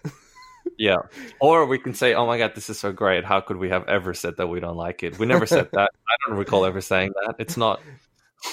and, so, any so talking about ever- Switch, there's some uh, quick quick announcements. So Nintendo Switch Online, as it's been doing recently in a semi-frequent, infrequent basis, doing adding games to the NES Online and the Super NES Online service. So the ignition factor and Swinny, hey, is that Fire Fireman, the Japanese? No. game? it's a fire. I think it's called Firefighters in Japan. Yeah, that that's a good Not, game. I think. not the fireman. I think. The Oh, it's not. Oh, okay. Weird. It looked so similar to it. I just Yeah. wondered if it was a different title. Uh, Super Valis 4. Am I saying that right? Valis? Super Valis 4. Tough yeah, the, enough. the fireman is a different game. Oh, okay. Oh, good good call out. Uh, Nightshade, but the one that we definitely want to highlight is Donkey Kong Country 3 Dixie's Double Trouble. So that's coming out, which is cool. Uh, and that also then lines up to our ongoing retrospective on the Donkey Kong Country series. So we'll be playing through that game. Uh, and then for the 10th of January episode, we'll be covering it. So, Mike, if you want to play Donkey Kong Country 3, it, it's only going to be like a couple of hours to get through it. Then you can uh, also participate in that lovely conversation about Donkey Kong Country 3. What's that? Sorry. Well, I, I was playing my. I wasn't- He's literally playing the game. He's literally playing the stuff. Switch. Was there anything else you wanted to cover, Swinny, on that? No, no, I, I will say Yeah, uh, let's on. Nightshade is a game I never knew about, and that actually looks pretty cool. So I might try that. Is that the one that um that Jontron always talks about? I think it is No idea. Nightshade. Mm. Yeah, no, I've heard. Still doing videos. Yeah, yeah, haven't yeah. heard- He's- Okay, yeah, cool. they're really good. They're really good. They're just Yeah, I like thought they infrequent. were good, but I just haven't heard of, from him in ages. Oh, I think a lot of creators, given the COVID, are sort of you know, uh, you know, Shouldn't they be creating more though, given that it's they're at home Not- all the time? Kind of not really, I mean, because you can't. Are you use being it more Probably for- more productive at home during anyway, but- lockdown that Melbourne had? Hmm? Were you more productive at home during the lockdown in Melbourne? The pro- well, I was working full time as well, so Hey, he made that video. It's Kinda got like tens of thousands of views. yeah. Thanks, thank you, thank you. I was Uh, trying to no, but I had a full time support job. you so- there, Intercon. You just like swerved on me. You did, did a heel turn. exactly. I saw an opening to get you. All right. Let's, let's, All right. Yeah, he he's the real imposter. He's got no. He'll backstab everyone in the end. He doesn't give a It's shit. true. I should be really good at that game, but I'm not because everyone sees me coming. All right. Expect it to you. All right, let, let's get into further uh, Nintendo news. So, Super Nintendo World So we had the Super Nintendo World Direct uh, this week, which I was like super pumped about. Uh, so it was a about 15 minute uh, virtual tour through some parts of Super Nintendo World. So the new uh, exhibit in Japan. Uh, we don't have the date, but uh, from my recollection, it's the 4th of February 2021, which w- this will open up in Japan. R- realistically, most people won't be able to travel to this if you're not You're already in Japan. 4th Feb is correct. Oh, look at that memory. Um, and and what I loved so much was uh, Why are we even You know- talking about it? what was that, Mike? Why are we even talking about it if no one can even go to it? No, but some people will be able to go to it, and we, you know, I want to cover it because I'm super excited about it. So Japanese listener. We had uh, Shigeru Miyamoto actually do the be our host and Ah. uh, through the virtual tour of Super Nintendo World, which uh, Nice. like had incredible little funny like moments in it, uh, including you know at the start calling himself Mario's dad, and then I, he had a reference to that I think Swinny when he was doing the photo shoot. It's like Oh, so, look. I think he said something like "Our dad's here" or something. I, I, didn't know what to, I didn't know what to expect this video because I'm not as pumped about this whole thing as you are, but I found it Yeah. just so delightful and charming, and it's all down. Miyamoto is just such an infectiously like happy personality. Like yeah, I know that you know, Yeah. like he's also apparently slave drive behind the scenes, but it's It's a I don't care. It's still like he's still that like the legend of the industry. Like still like the Yeah, absolutely. He's created so much cool stuff. Yeah. Uh, I, But, I- I um, feel like one of those things where you you gotta. I think a lot of people don't have the ability in a way to s- separate the the creator from the person that they are. If you know what I mean. Like, so as an example, John Travolta. I think from a personal perspective, not the biggest fan. From an artistic perspective, and the films is done amazing, and it's kind of like that, you know. And I think it's maybe the same thing as this. I'm You, just laughing. it might, it might I'm not going to do this segment, but I'm going to interject and talk about John Travolta. Like, Well, no, but I'm trying to give. I was trying to think of an example of someone who I don't necessarily respect on a personal level, but I respect highly at an artistic level. I know, I know what you're Make saying. I know you're distinguishments like, oh, that person said what? Oh my god! In their entire thirty-year career, they said what one time? Oh, they're horrible. They're the Cancelled. worst person. Cancelled. Cancel I feel- I Travolta. feel- Cancel Miyamoto. Cancel them like- all. I Cancel me feel like murder. You've given Burn us another. You've given us another show title, Mike. Something like Shigeru? Miyamoto and John Travolta. Just like Right. two two people I've never you know thought of side by side. Um, yeah, no, I think you're right, Swinny. Like I, I'm like super pumped about this. Like I, Do you I'm think like, because you've got kids and we don't? no, no, I'm like a kid at heart, man. Like How do you know I don't have kids? yeah, he might have kids that he doesn't know about. Um, I know. Right. Oh, there's Well, one I'm just, I'm just assuming. I'm just assuming with all the time you spend hunting your achievements to be the number one in the world, that you had to put your whole family thing aside just to focus on that. I sacrificed my family for achievement. Sacrifice the family. that unlocks an achievement.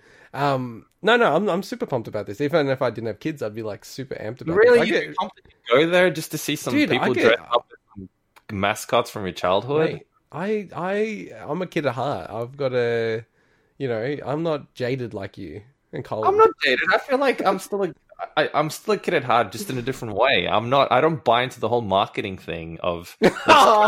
let's go pay to see. You're not buying into the marketing thing. The guy who has like five versions of Cyber, Cyberpunk 2077. Like, Hang on, wait. I didn't buy into the marketing thing. I bought into the investment.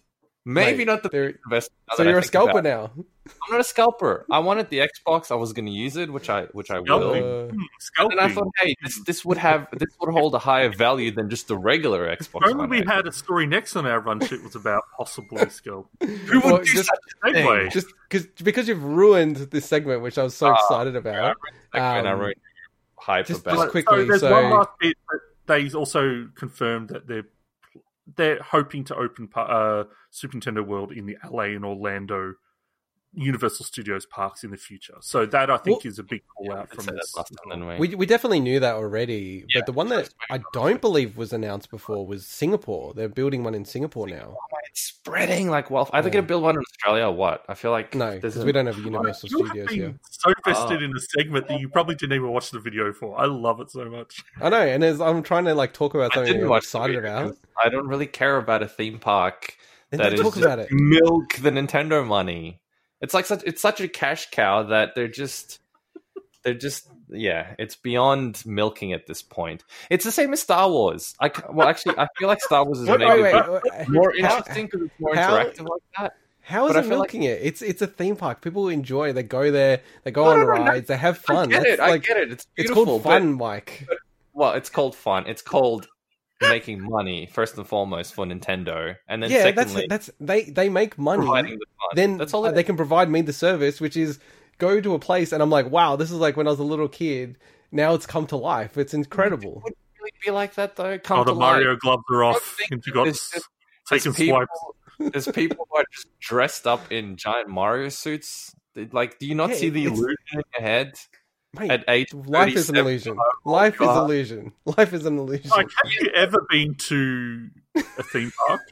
Yeah, when I was like twelve. Yes, I did. When the Did you have- illusion did you have the a fun time? When I didn't see through the whole Did thing. you When have a fun time? when I realized that didn't see through the whole thing. when I didn't have to dress up as a mascot myself for work and realize how annoying it is having to wear that shit day in day out. Oh, uh, so that's where this comes like from. hell. Deep So- sea so you think- PTSD about wearing a mask. for wearing mascot clothing. Okay, Fight for the mascot union. Fight for them. liberate them. You're worried about some random Japanese person who has I to wear the am. mascot I suit. am. He's probably getting paid some shitty nominal amount just so he can he can entertain you people. Like he's a jester of some sort, sweating under that. All right, we've got a lot. This does get not. This still, does so- not damage my enthusiasm and excitement for this, and I didn't I'm not even the most You're a slave driver. enthusiastic. You probably get enjoyment out of knowing that some poor Japanese person stuck under that thing, sweating like hell, just so you can I'll be, be happy there. to do it. I would be happy to to go in the be Mario, Mario. suit. I'd happy. I'd be happy to. That would be a cool story. Like, that'd be a great story for the podcast. You would wear a Mario suit for the whole day Yeah, of course. Okay. in the That's middle nothing. of summer. In the middle of Yeah, summer. I've, done, I've done much worse things than All that. right, cool. I'm, Um, I'm going to bookmark this, and we're, we're going to come back to this next summer. or when I when I have the opportunity to be the Mario mascot I will. I will pay Super for Nintendo World. like No, no, I don't think this is gonna happen. I just want to see you wear this outside somewhere. No. I want to. I want to be at the at the Nintendo World and do it. I'd, I'm I'd just be happy to imagining someone comes across a on YouTube clip of this and is like, "I was wanting to learn more about Super Nintendo." yes, getting back to that. Stop it, Mike. I'm gonna I'm gonna Hey, press right, a button to delete you. Um, so yeah, you covered the Singapore, LA, and Florida stuff. It's opening up on the fourth of Feb, uh, and yeah, we'll definitely be going when we can. So we have to go to Hong Kong as soon as it's feasible and safe to go. So when we do go to Hong Kong, we'll definitely go across to Japan and check this out. So I'm super super. My wife has watched the video multiple times already. So she's super pumped about it. You should talk Now- to her, Mike. Can we just remember the whole cyberpunk thing? Keep your Yeah. expectations a little low, just in case. Oh, and, and, and I should say to everyone, just a reminder, this is a component, and you have to pay extra for it as well. really? like that, oh, no So way! you go into Universal Studios in Japan, and then it's a separate component of Universal Studios. wow! And it's one You of the things that you probably look at Mario. you probably could spend like a couple of hours and see everything like thoroughly at a place like that. So yeah, You you are right. You got to. Uh, it's not too far off. It's not too far off.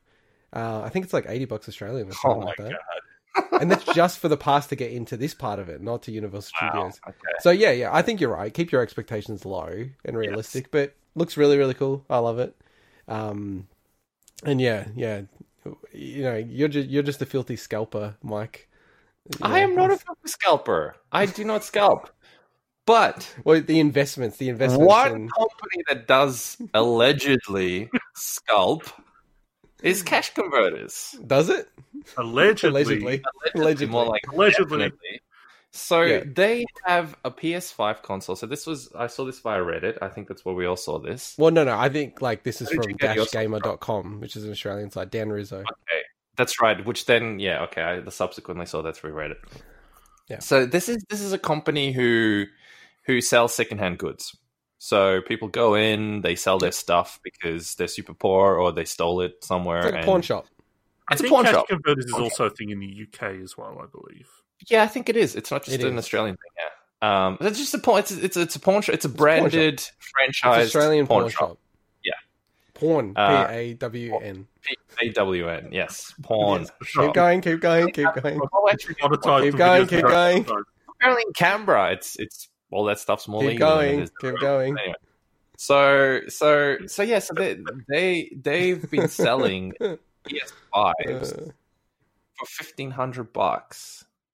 mhm. Now, you are of the opinion that that's okay because So, you're Mike, can you- sorry, capitalist. Can you scum. clarify what is the actual like suggested retail price of in Australia, Australia, the yeah. So the, okay, so sorry. So the suggested retail pl- price in Australia is seven hundred and forty nine dollars, if I'm not mistaken. Correct. So this I like is their you got to check your privilege so much. You bought a PS5 and you don't even know how much it um, cost. because I traded I traded stuff in for it. I used Sure, the, sure, sure. trade deal where I traded my PS4. sure, sure. Mr. Money So I have no idea how much I actually Bags. paid for it. You know what I mean? There was no retail price on it. I gave Yeah. them my my PS4 Go and on, they, go on, go they on, go on, go on. paid traded some games in, and I actually don't think I paid anything for the PS5 because it was fully traded. In fact, in fact, they gave me a hundred dollar gift card. So Sure. technically, they gave me money to take the PS5 off no, there. No, they Anyway, didn't. It's just because anyway. I traded. I traded a lot So of games. seven in. hundred and fifty Australian dollars. They're No, no, it's retailing it for fifteen hundred.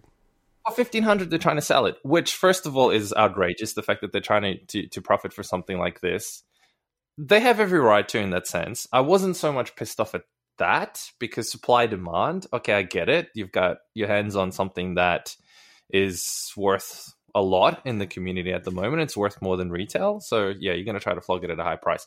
What pissed me off to no avail though, which actually, in my opinion, still breaks Australian consumer laws, is the fact that they advertised it as originally being what was it like eighteen hundred bucks or something, Twenty two hundred Now- at one point.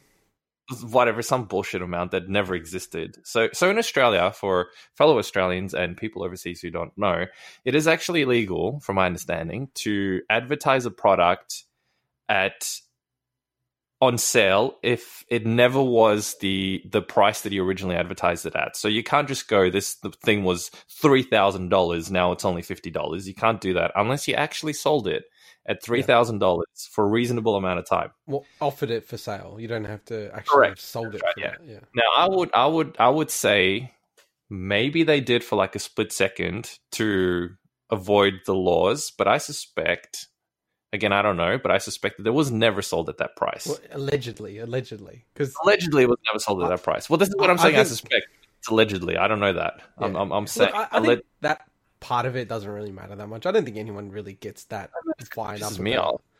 Okay, look. In the end, in the end, the ultimate problem isn't just that. The ultimate, pro- well, first Yeah. of all, to me, that that's the fact that they're if they did not sell it at that particular amount originally for a reasonable period of time, so you can't just put it off for ten seconds and then go, "That's it, tick." Sure. We've we've covered our the Australian law. So- You have to actually have try to sell it at twenty two hundred or whatever the price was. Um, that part, first of all, is illegal, and the fact that someone does something as shady as that Well, just goes to show how that big of a deal. entire- I don't like even if you are completely right. There's a lot of examples of that being breached all the time in Australia. Well, It's it's doesn't make it legal. though. yeah, and I know, but it's you know laws about what gets enforced. Uh, The the biggest reason why they introduced that law is because people were setting up new stores and like flipping stores. Essentially, they're setting up a new store and then saying everything is like eighty percent off, like brand new. Like the store just opened, so they're really trying to clamp down on that. That's well, they need to clamp down. from. They need to clamp down on it everywhere. The problem is it's hard to monitor unless people dob them in or call the ACCC and say, "Hey, such Well, and I mean- such store is doing this particular thing." I could say like Nintendo breaches that in Australia because a lot of the games when they come out, they're advertised as they're discounted. So Hades when it came out, it was like oh, I was advertised as discounted by I think twenty or fifteen percent. Hmm, Where yeah. you can't do that in Australia, like because it just launched, literally just launched. Like they said, it's a launch discount. You can't do that in Australia. The problem is that kind of exists everywhere because when you think about it, JB, I know, but you can't. a Like, lot you- of brand to new your games for point- sixty nine dollars. Yeah, but they don't But say it's twenty percent off. price J- still- JB doesn't say it's twenty percent off, right? Yeah, So- probably Nintendo does. Yeah. So you, you can't do that, but it's not a big deal. I don't think that's the big deal. I think the the thing we're arguing about is you think it's okay. A pawn shop is offering PS5s in Australia for like fifteen hundred, which is like the equivalent of like a thousand US, right? My whole point here is, and everyone's outraged. I'm the only one who's not. I don't. I'm not fussed about this at all, right? I, I will firstly say that if they are going online and buying these consoles and then flipping them, like that is completely wrong. I don't know if it's illegal. I don't think it is in Australia, but I think that's completely wrong from an ethical business perspective. I don't think you can have a whole business where you're just you're basically a scalper at that point, right? Well, they are. They, they would be scalping, No, but we don't know. We don't no, know where they no, got no, that no, no, no, so we can't I- make such. Look, claims. they, they there's not many examples, so it does really seem like people have you know stolen them of like you know you know like just said, hey, you know what, I just want to sell this. I don't want to get rid of it. Because it's not like you're seeing hundreds of examples of this. There's very few examples so far. I think there's two examples that I've heard of that yeah, cash converters in Australia are selling these. So let me walk through the logic of it, right? Like they are not in the business to sell things at RRP. That's not what they do, right? You will walk in there and go, I want to sell this, you know, PlayStation 4. And they're like, okay, we'll, we'll buy it off you for $100. And then they'll go and sell it for like 300 right? That's their business. Now, walk me through what you would do. You own the store. Someone comes in and has a PS5 Oh, no. and they go, I want to sell yeah, it. yeah, yeah. No, I, I no, you can't, you can't criticize people if you would no, do no, the no, exact I- same thing. So, so, so we were going to fight this out, but I have to admit, they have every right to sell it for whatever the hell price they want. So you agree with me? How can you be No, outraged that then? part, that part actually, that that part actually, I agree with. I would be outraged if I knew that they went out and bought it from a store, Yes, I agree with that. And then they went and tried to sell it. But Yeah, that's we don't know if they did that. If they did, I absolutely outraged. seems unlikely. It seems if very someone, unlikely. if for whatever reason some idiot came off the street and went, "I want, I want to sell you my PS5 for three hundred dollars," because whatever, you know, I have no idea why someone would do that. But let's just assume hypothetically two people did. them. They're buying Then, them yeah, for more whatever. than retail. Buy them for more retail, sell them for a ridiculous amount. I think, I think, unf- as much as it sucks, it's fair game if if that's what Oh, happened. okay, so you agree? I don't disagree.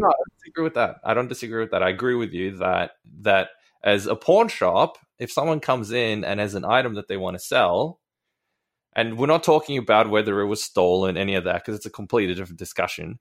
Yeah. Then you can go sell it at whatever you know reasonable amount is that people will pay for it out there. And the reality is nowadays people will probably pay fifteen hundred bucks for that thing. Yeah. What annoyed me was just the way they advertised it. And Mm. what also, I guess, again, again, speculation, how did they get their hands on it? I just, I think it's highly unlikely that someone just walked off the street and said, you know what, I would like to sell my PS5. Because for I whatever think reason, totally I People don't do that all the time, man. Like yeah, people that's take- totally likely. they they get buyer's remorse. Like, oh man, I really needed that money to actually like. Yeah, okay, maybe, rent. maybe, yeah. shouldn't have done maybe, and they didn't want to bother with eBay or something. Yeah. So yeah, Oh It's yeah, a lot of people, a lot of people that are selling that stuff aren't the kind of people that are going and putting listings up on eBay. Yeah, and, and unfortunately, Mike, there's a lot of bad stuff going on. Like people, you know, have a lot of issues at home and all this other kind of stuff. Oh, So, yeah, you know, absolutely. Yeah, yeah. go, oh, just go, you know, this worth a Put it lot. anyway, You know, yeah. because some people might have just at a whim gone, oh yeah, I'll order one, and then possible. all of a Yeah, sudden it's worth so much Yeah. more. Seems like Look, we actually end- agree. I we actually agree on this. I think we And, do. and yeah. Swinny, I- where do you stand on it? Just quickly. I, I think it's an arsehole move, but I don't have any arguments to back up my. Uh, Oh, my we're in trouble. Everyone's going to turn on us because we're all on the Yeah, same No, page. no, that- see, I, I definitely think it's an Yeah. asshole move, but as you said, it's like they have the right to do this. But I think look, look, it's not the nice. It's not nice. to me the the price differential, like the fact that it's fifteen hundred, is just ridiculous to me. Oh, like don't if so. something, if it was something like no, that's you asked my opinion. Um, I think if it was something like a thousand or something, that's that's much more reasonable. But I think that it's it feels like they're taking advantage of of a situation. Well, of um, course not, but it's any business can take advantage. Like, for example, why is a particular Ferrari worth 1.5 million? It isn't. You know, the car might have been worth Yeah. 100,000 when it came out. yeah, It's supply so- and demand. so 'Cause- Can I? Are you? You've, you guys have been talking for ages. Yep, Let me sorry. finish my- my thing. I Just think lay it's take- hammer down.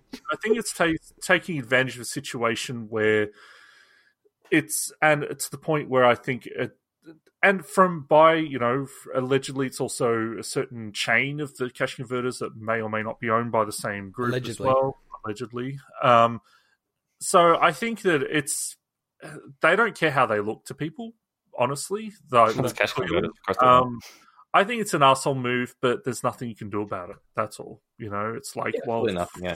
yeah.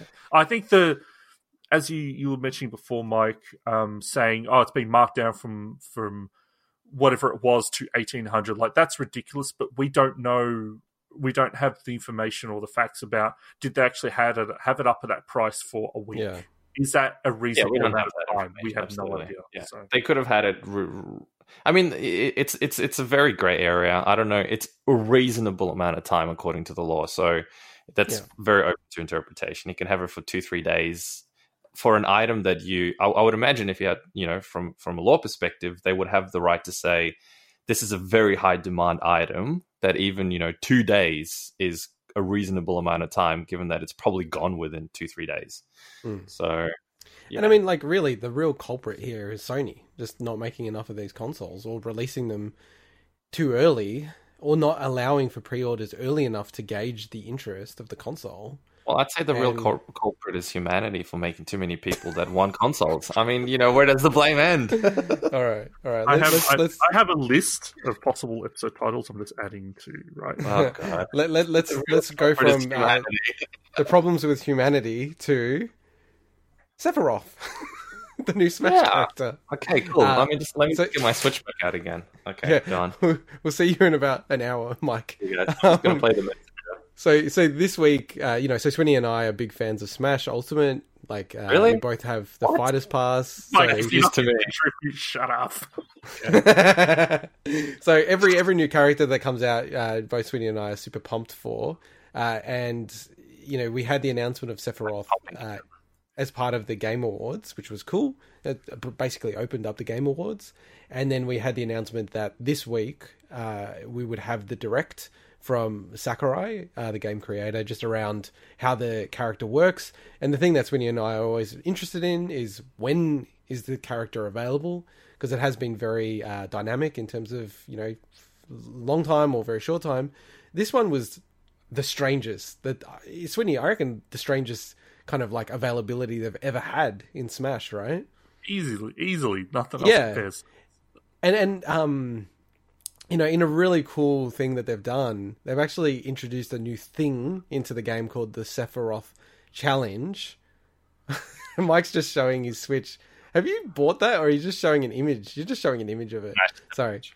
Yeah, just in the video, he's showing an image of Sephiroth. I thought he'd actually bought it. Um, that they have the Sephiroth challenge, which means that from even now until uh, Tuesday, you can challenge Sephiroth, and there's three levels of difficulty: easy, medium, and then very hard. And if you beat him, you actually unlock the character straight away. Now, the easy challenge is what I tried first, just to get through it, and it was insanely easy. So I, I don't know. I, I think effectively they're just it's available now. Would you would you say that's incorrect, Swinny? I know there's a caveat. On It that, is but- not incorrect. It's basically it's so easy to unlock him on that easy mode that it's like Yeah. here's the character. If you have the DLC um season uh was it Fighter Pass or you pre-ordered the Sephiroth DLC. I think it. No, I think you need. I, I think now I heard that this is the case, but it might be incorrect. But I have heard from two sources that you have to have season pass, like the fighter pass two, to be able to unlock him. Like just buying him doesn't get I challenge. think I think How the do you video I think the unlock video um, uh the Sakurai's presentation said both. That's why oh, okay. Sorry, I must have. yeah, I must have think heard that I wrong. think So Okay, under normal enough, fair enough. circumstances, how do you unlock him if you have have him as a DLC character? Well, with all the DLC characters, they've just said it's coming out on this day. Right? So in the normal base game, you know, you get these challenges that pop up, but they're kind of like integrated in the game. This is a on the menu, there's an actual little thing at the top of the menu now that has like press start, like the plus button to go into that challenge mode and it's like this weird retro sort of like uh, challenge screen from Final It's- Fantasy 7. It's very yeah, Right. yeah. I'm saying so cool. normally you'll just you'll You just they'll get it. come out on a certain day, you just get them and you can play with Yeah, just play get it. Yeah. character. Like Yeah. early access if you do the challenge. Well, I think it, it's his way because Sephiroth, whenever he has appeared in other games as well, they've always kind of honored him as the boss, and it's like Yeah. some kind of special thing. So it, it's very cool that they've done this. Um, yeah, someone doesn't play the game. That sounds like a really cool concept. And, and I must admit, I must admit, because I haven't beaten the very hard mode. I've only tried it like I don't know four or five times. It was basically like easy, medium. I just plowed through that, and then I got to very hard. I'm like, oh wow, okay, I need to actually try on this.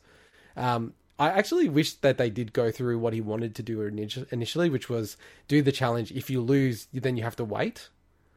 Like I kind of think that that's kind of nasty and kind of cool in a way. I don't know. Oh, I would have loved it just to see the how many people. Backlash. I would have like if if it was on easy, like I don't think any either of us would have lost. But there's some people that would have just lost by SDing by accident or something, and you're like, oh my god, now I have to wait. Even you know, so oh Well. I, I kind of wish that they made a mode where it was like, because not the medium difficulty, which is too easy still, but maybe in between the very hard and medium. Like, by the way, very hard. What, like you hard? have professional players losing against Sephiroth in the very hard mode. Have you seen that, Oh. Swinny? yeah, yeah. But um, So I mean, like, it's not that easy. Like, uh, people are, you know, i- i- if there was a difficulty between the two, that would be cool. And if it was just like a one-off, like you can only do it once. Like, I kind of would love that. That would be kind of sick, Mike- actually. Mike, what what what were you saying? I'm just curious to see your contributions to this topic. What was I saying? He's just No, interrupted said randomly. easy. Yeah, very hard. Obviously, that's why it's called very hard mode. Oh god. Uh, and Swinny, i- i- given that this is going to be one of your mains in your rotational Oh. mains, do you want to This- just quickly touch on some of the mechanics that you like? Yeah, so this uh, I mentioned it last week, but it's almost like this character was made for me. Like I'm Yeah. a Byleth main. I love my swordies, my with counters. Um, you know, I love. uh, Then basically, all these moves are a mixture of like the characters I use. It's crazy. So the big thing is he has a comeback mechanic, um, similar to Lucario, Joker, and Terry, where he's um, after he takes a certain amount of damage, uh, and that changes depending on how far you are ahead or behind in terms of stocks. Um, So he gains a wing, and that makes him essentially faster, uh, stronger, and has super armor to his uh, smash attacks, which is huge, and also gives him a third, an extra jump. Um, but when you kill someone, you lose the wing. When you die, you lose the wing. So it's it's kind of I think the balance in an interesting way. And in terms of I guess his general moves, you know, he's a he's he's tall but he's lightweight, so he can actually be killed quite easily. Um, but his range, his range is incredible as as you'd expect. Um, but the the trade off is he has a lot of slow recovery on the majority of his moves. He's got some quick moves that aren't the case, but they generally aren't the ones with range. Um, and in terms of special moves, you know, he's got he's got a charge projectile that um, is different based on how long you how long you charge, which is cool. It's kind of very similar to Heroes, um, kind of mix of Heroes standard uh, neutral B special. I can't remember the name of it, and also Kafrizz, I think, and as well as his uh, Kaboom in a way.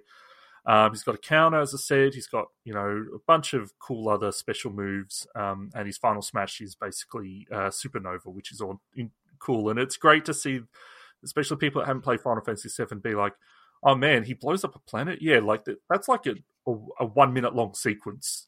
of Spoiler. him blowing up heaps of planets. Spoiler alert! Spoiler alert! Hello, alert. I I mean, You've already been up. shown what it looks like, so I ha- I have to say, you know, because we we're just like what, like above average players of Smash. Yeah.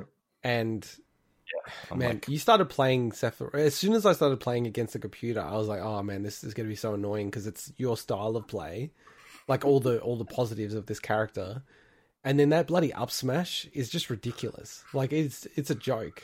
It's so rangy. I, I do wonder if they're going to balance that. Like that's one component. I'm like, it is like ridiculous how the range and the hitbox on that thing. Well, that's not even his most unfair move. Like I've been watching a lot. You don't more think so? Oh no, like he's he's um he can do up throw into up tilt, and it's a true Oh, combo okay. apparently, or at least at low Oh, okay. So they're probably going to change that then. yeah, there's a whole bunch of stuff that you're like, oh man, this is brutal. And he's actually his recovery is actually really good once you learn how to use it. Um, Yeah, I thought it was bad at the start, but then now I've seen people, and it's also an offensive recovery as well, which is always like kind of hard because it's then hard to edge guard. I like to jump off the edge and whack you, but then I, like I'll often die if I try to do that because it's such a good recovery. The, sta- So, the yeah. stage is really cool, very spoilery stage, and and Sakurai spoiled a bunch in in the the, the direct or presentation.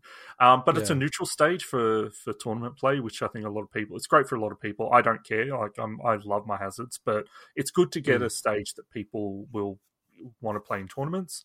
Um, They've added nine tracks, which is great from Final Fantasy VII across uh, Advent Children, the main game. Previously, Um, they had two from Cloud. I had two, and Yeah. uh, they've included four new arrangements, including one in Cosmo Canyon, which is one of my favorite Mm. song. I wish they had the Turks theme, but yeah, they- you can't include everything. And as uh, alongside Sephiroth, then they also announced the new, new Mii Fighter costumes. So Mm. three new ones, which is Tifa, Barret, and Aerith.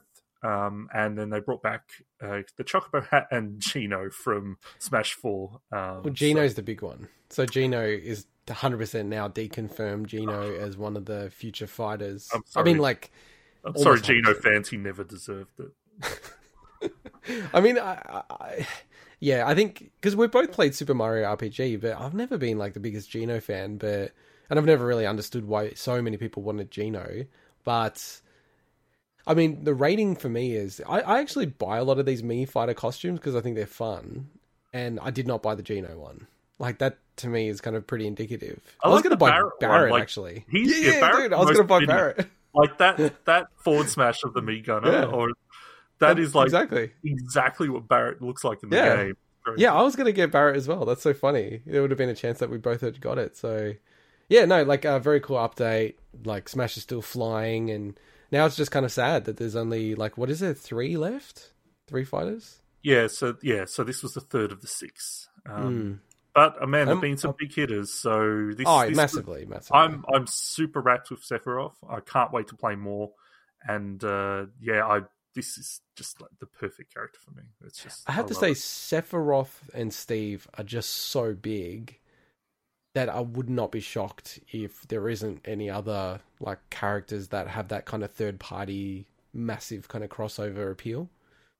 Like I, I wouldn't be shocked if they're the only real big, big, big ones, and we get some smaller ones. three more aren't- Fire Emblem characters. well, I still think they're going to do Luigi for some reason, just to troll people. Maybe as a bonus. Waluigi. man.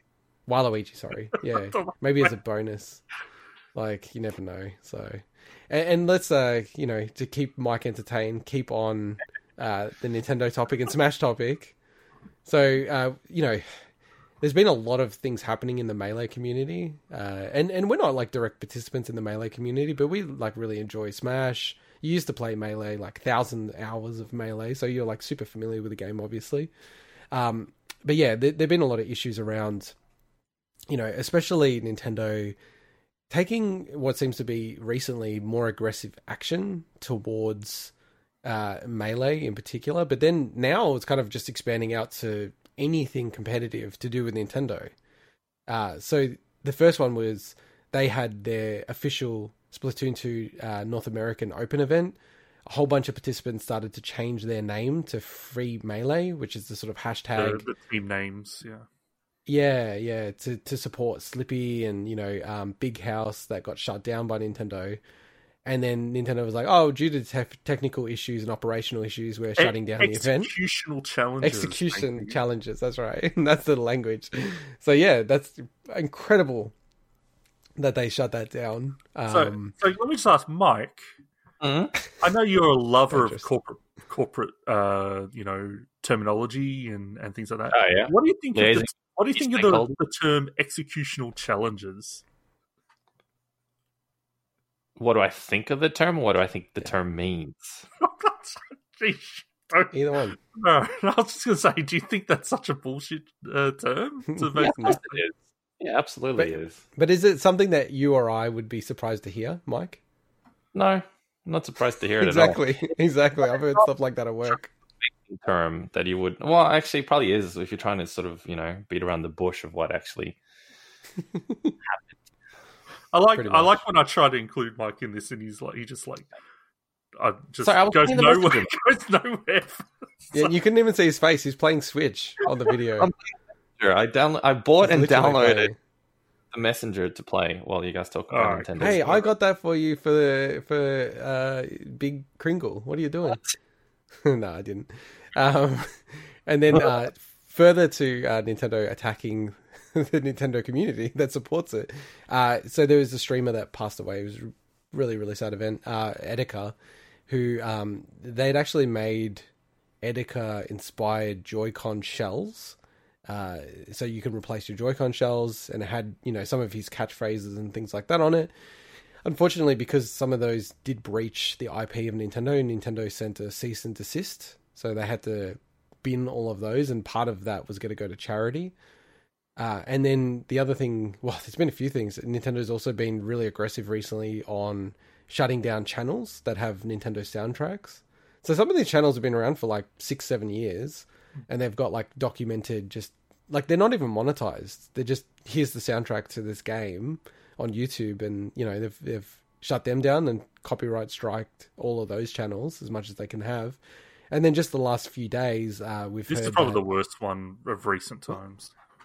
Yeah, it's an interesting one. So there's a big startup in the US called PlayVS, and basically what they're trying to do is create esports leagues for colleges and for high schools. Because college sport and high school sport, like high school football is massive in America. It's like a really, really big thing. And they want to have the infrastructure so that you can play like Rocket League or Counter Strike or League of Legends, all that kind of stuff. Have a whole infrastructure where it's like a national thing that your high school can participate in. And there was an email exchange where basically someone had asked, "Hey, I want to use your system, but I want to have Smash, like a Smash competition in our high school." And they went back and said, "Due to the publisher not allowing us, we we can't offer that." Smash So- Ultimate as well. Yeah, Smash Ultimate. So, and then when people have bottomed it out, it, it, it what turned out was that Nintendo had said that they are looking to explore something like that, so they don't want it to be allowed. And that is a load of crap. Like, jeez, th- this. Look, I understand. There's there's angles you can take on all, all this stuff where it makes sense, and the DMCA DMCA stuff, the soundtracks, I completely understand. The Etsy store, the custom shells, there was a lot of like it wasn't just the Edicons, there was a lot of copyrights that he was infringing on. Whatever. This, I just don't understand how there's an angle to this at all that makes sense for Nintendo. Do you know what I think it is, Swinny? This is my whole view on all of this stuff. And and number one, we should say that they are in their rights to do all of this stuff. Of course. And if they weren't, any of it could be challenged. And no one's challenging it because effectively they, you know, they can't challenge it. It's just the way it is. Now, that doesn't mean it's right, but I think unfortunately, you know, all the blow up that happened earlier this year, just before we started the podcast, kind of maybe fortunately, um, there was a lot of really disturbing stuff coming out of the Nintendo tournament scenes. Hmm. And and I should say esports tournament scenes in general. It wasn't just Nintendo, it was, you know, fighting game community, it was like lots of the different communities. And I really do think Nintendo, because uh, again, like a lot of those things don't just go straight to head office or straight to the head honchos that quickly. I think it's filtered through, and they're like, why do we want any association with sexual violence and all this other kind of crazy stuff that's happened in these communities? We just don't want a bar of it. Like we don't want to have anything to do with it. We don't want our brand associated with that. And if that means it pushes everything underground into local scenes, well, that's for them probably that's good. That means it's I not getting much visibility. because they don't, they don't have control over what goes on beyond that point, right? So Yeah. someone's using their games and their medium, and a lot of people probably don't even realize they're not behind it. So a lot of people probably instinctively think, "Oh, Nintendo's maybe sponsoring this, or it's a Nintendo th- mm. event." I mean, most So events, most events, unless they've got Nintendo logos, like I think a lot of people aren't are are not assuming Nintendo's part of it. At a Yeah, but that's level, that's not. I don't think that's how people think of it, though, Swinny. I think it's you got to think of Nintendo more like I think Disney, where Disney Mm. they don't even want the inference that a Disney branded thing. You know, like this is a weird left field thing to say, but you know, imagine if there was Disney branded furry costumes. Disney would Yeah. just like go after that so quickly because everyone in their right mind would know Disney would have nothing to do with that.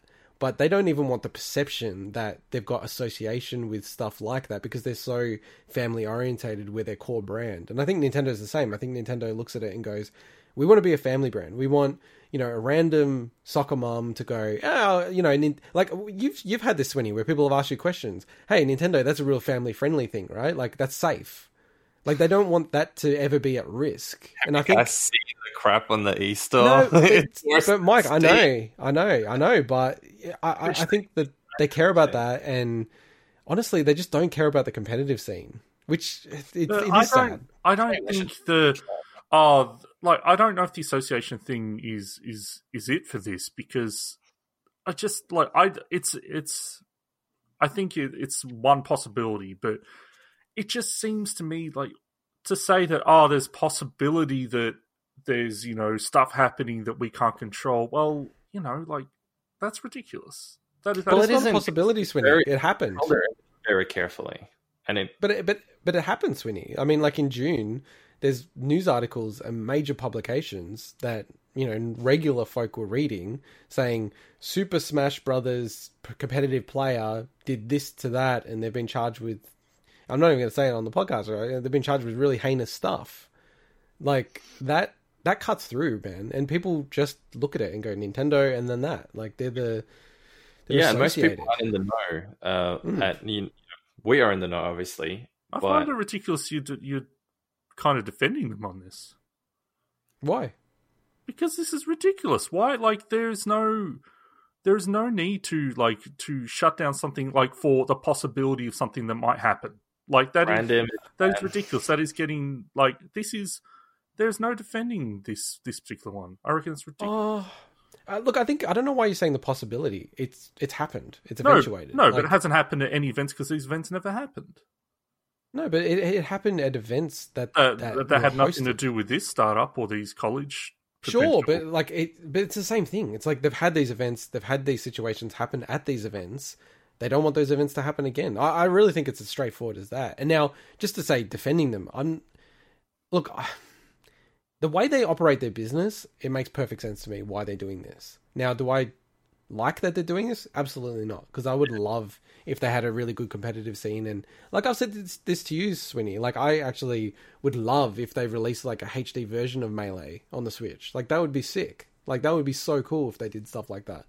They're just not interested in that stuff. And uh, like I said, I'm not defending them. I'm just saying the way that they think about things and what they care about. And you got to remember, they're a 130 year old company. They don't they don't want to risk the, their company on something that's not even their core business, competitive Yeah. play. but they That's run not their own core old business. Smash Ultimate events.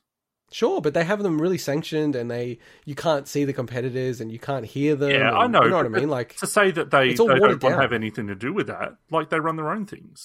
They want. I think. I think ultimately it comes down to they're very risk adverse. Yeah. They want. They're Oh, Absolutely. yeah, very, very careful with their brand image, and they're extremely risk adverse, and they don't want anything to be out of their control. And I think this just they lose too much control over something like this, and then it'll be too hard to rein it And back it- into something. and it was lost. Like it, it eventuated. Yeah. And for them, I just don't think there's any, you know, return on equity to do this kind of stuff. Like it just doesn't make sense for them. And and like I said, I'm not necessarily saying that they're doing the right thing. Like I I'm really annoyed at some of the things that they've done because it feels very much like on the borderline of things that they are able to do legally. Um, but I think it's you know it's not clear enough that it would ever be worth challenging. And, and maybe Swinny, like, do you want to jump into the last segment just around the Smash Doco? Yeah, of course. So, uh, you know, like one thing, and honestly, this really did get me into Smash in general, and then like the idea of melee, and kind of eventually, you know, into playing Ultimate. Uh, the original Smash documentary, Smash Brothers, the the same creator, Samox, has then gone on to create, and it's been creating for like the last five plus years. Uh, metagame. So metagame really kind of takes a little bit, like it goes almost into the territory of when the Smash Brothers documentary was set, but then followed what they call the five gods of Melee Mewtwo King, Mang0, Armada, PPMD, and Hungrybox. And the reason why they were called the five gods for a huge period of time, essentially they weren't losing against anyone else. The only people they would lose against is each other, the five of them. And it, it look, it's probably not as clear cut as that. You know, Mew2King did lose against a lot of other people, but you know, it, I think everyone would say it's pretty fair to call them the five gods of melee, and maybe you need to add Leffen in at some point, and you know, the scene has con- continued to evolve. So, anyway, with Metagame, uh, the new eight-part documentary, I've been looking forward to this for a very, very long time because I love the Smash Brothers documentary. So it just released this week. So I have watched the whole thing. Swinny, just to check in because I don't know the answer. How how much of it have you watched? I finished it. Whoa, really? Because Yeah. when we spoke the other day, you'd only watched three episodes. That's So I, I want. I want it's to like my- guys like? there's like a, they're like episodes are like close to an hour each, so it's like eight Mm. hours of of this. That's a lot, dude. uh, yeah, I'll send it. I'll send it through to you, Mike. Uh, there's a there's a link to to buy it or to rent it. Um. So okay, wh- where do you want to start, Swinny? Because I've got my views, but uh, yeah. So I'll just start with um, first of all, the amount of work, research. Like this was Mm. this was this takes place over five years, and then you can imagine the production on top of that, uh, the post, and you know, obviously the footage because you know there's a, there's also footage that they you know reuse from the Smash Brothers documentary as you'd expect, uh, but they don't go into really the you know the early history of Smash that much. But the amount of production, um, research, and everything went into this is so commendable. Um, so Yeah. any criticisms I have, I don't want to get in the way of the fact that they the amount of work that went into this is is just amazing. Um, And, and the production quality is like through the roof compared to the Smash Brothers documentary, which was Oh, very the theme you know, song is such a shoestring banger. budget. Oh my god, that theme song! Like every time it played, it's like, man, this is one of the coolest theme songs I've, I've Yeah. ever heard. It's great. yeah. The production's through the roof, and they kickstarted it from memory. I think it was a Kickstarter, like many, many, many years ago. Um, but like the budget that they had wasn't that massive, and I think they're still trying to work out. Surprisingly to me, still trying to work out uh, where to publish this. So it premiered on Twitch. So it was basically like three episodes, or was it three or four? I can't remember. It was So it's three episodes, three episodes, and two episodes. Oh, yep, there you go. So yeah, three three two over the course of uh, three days, and then they've published it on Vimeo, I think Vimeo, um, uh, to rent or to buy. But they are looking, you know, to maybe get it on Amazon Prime or Netflix or. something They're also like re-editing some of the later episodes based on feedback, so I think that's probably also delayed possible plans of distribution because I think Mm. that they want to. I think some people felt things were misrepresented a little, and it definitely we'll get into that uh, in a second. It definitely has Yeah. a narrative, just like a lot of documentaries. There's villains, there's there's you know good guys and stuff, but um, I, so I think they're they're making some slight changes. I don't know what they are, but um, then I think they'll probably that's the version they'll end up distributing. And and I, I think you can't look at this in a vacuum. You have to look at this as compared to the Smash Brothers documentary, which was like a nine part documentary. It's on YouTube. Just search for Smash Brothers documentary. Highly recommend everyone watch the Smash Brothers documentary. With that, like very much like it, it, it takes you through like Smash Brothers. What is Smash Brothers? How do people play it? And then why is Melee such an interesting experiment and like almost like a lightning in the bottle of a video game and a competitive game. And I think the Smash Brothers documentary does that so well. Like you watch it, like I knew nothing about Smash before that documentary, and then afterwards you think you're, a, you know, you know everything, L-canceling, all this kind of stuff, wave dashing. You know nothing, but you it feel brought, like you it brought are. a huge amount of people to the scene. It was, you know, coincided with uh, the timing of, of it blowing up at Evo 2013 as Yeah. well. Um, so it was, it was it was huge for that. Yeah, it, it was so influential, and you know, I think a lot of people will say outside of the game getting created that that documentary, uh, and then maybe even like Slippi, are the, like probably the two biggest things to happen to Melee to just keep it going. So like you have competitive players like Zain and Axe and things like that. They're, called Doco kids because effectively they watched this documentary, the Smash Brothers, the one that came out like what was it about? Ooh, like seven years ago, right? Well, it came Um, out 2013. Yeah, seven years ago. Um, they watched this and then got into the game because of watching this documentary. They're like, "Wow, this is amazing! Uh, this is, looks like a crazy game. I'm going to get into this." So yeah, it's had such an impact. Now, for me, watching metagame, I, I found myself just constantly asking myself, "Who is this documentary for?" That's exactly the thought I had. Okay, because yeah, watching it, I'm thinking, are they assuming I've watched the Smash Brothers documentary? Are they assuming I like Smash or not? Because the way it's kind of composed, you kind of need to know about the documentary to really understand the real richness of the story for me. But then at the same time, they cover things ad nauseum, especially early on for me personally, that I'm just like, why are they even covering this? Like, they haven't made it. They've kind of put a foot in both camps, and it just doesn't work as an overall documentary for me, unfortunately. Just because I feel like they haven't committed to one thing or the other. Like, going really just hard on, you know, these are for Smash people. You have to understand what's going on here to really get into it, or you know, effectively forgetting about the Smash Brothers documentary and then really going through like how does the game work, why is it interesting, and then the stories of the five gods. I mean, like that's my overall challenge that I had with this whole doco. Like even putting the the, the first the the first doc aside, I was just thinking of it from it, what who's the audience for this? Is the audience Yeah. for people that don't know anything about Smash Brothers in general or Melee, or Yeah. is the audience for people that are familiar with it and also um, you know know some of the big names? They might not know all about it, just like me. So I was kind of in that camp, but I think that Yeah. if it was the first audience, then it, it failed on that. But if you know every generally all kinds of art or media have an audience that you're targeting. So if it was the you know people that are already familiar with Smash and Melee, then I think that it actually it did succeed um, in that. So like the documentary, I I have watched that documentary, but I've there's a lot I've completely forgotten about that. You know, like I watched it, I loved it back in the day, but it's also been like I probably watched that in 2014. You know, Yeah, yeah. so it's been so long that I don't remember exactly who who Ken and PC Chris are that much, or they you know how influential they were in the early days and how that led to the rise of these these top players and stuff.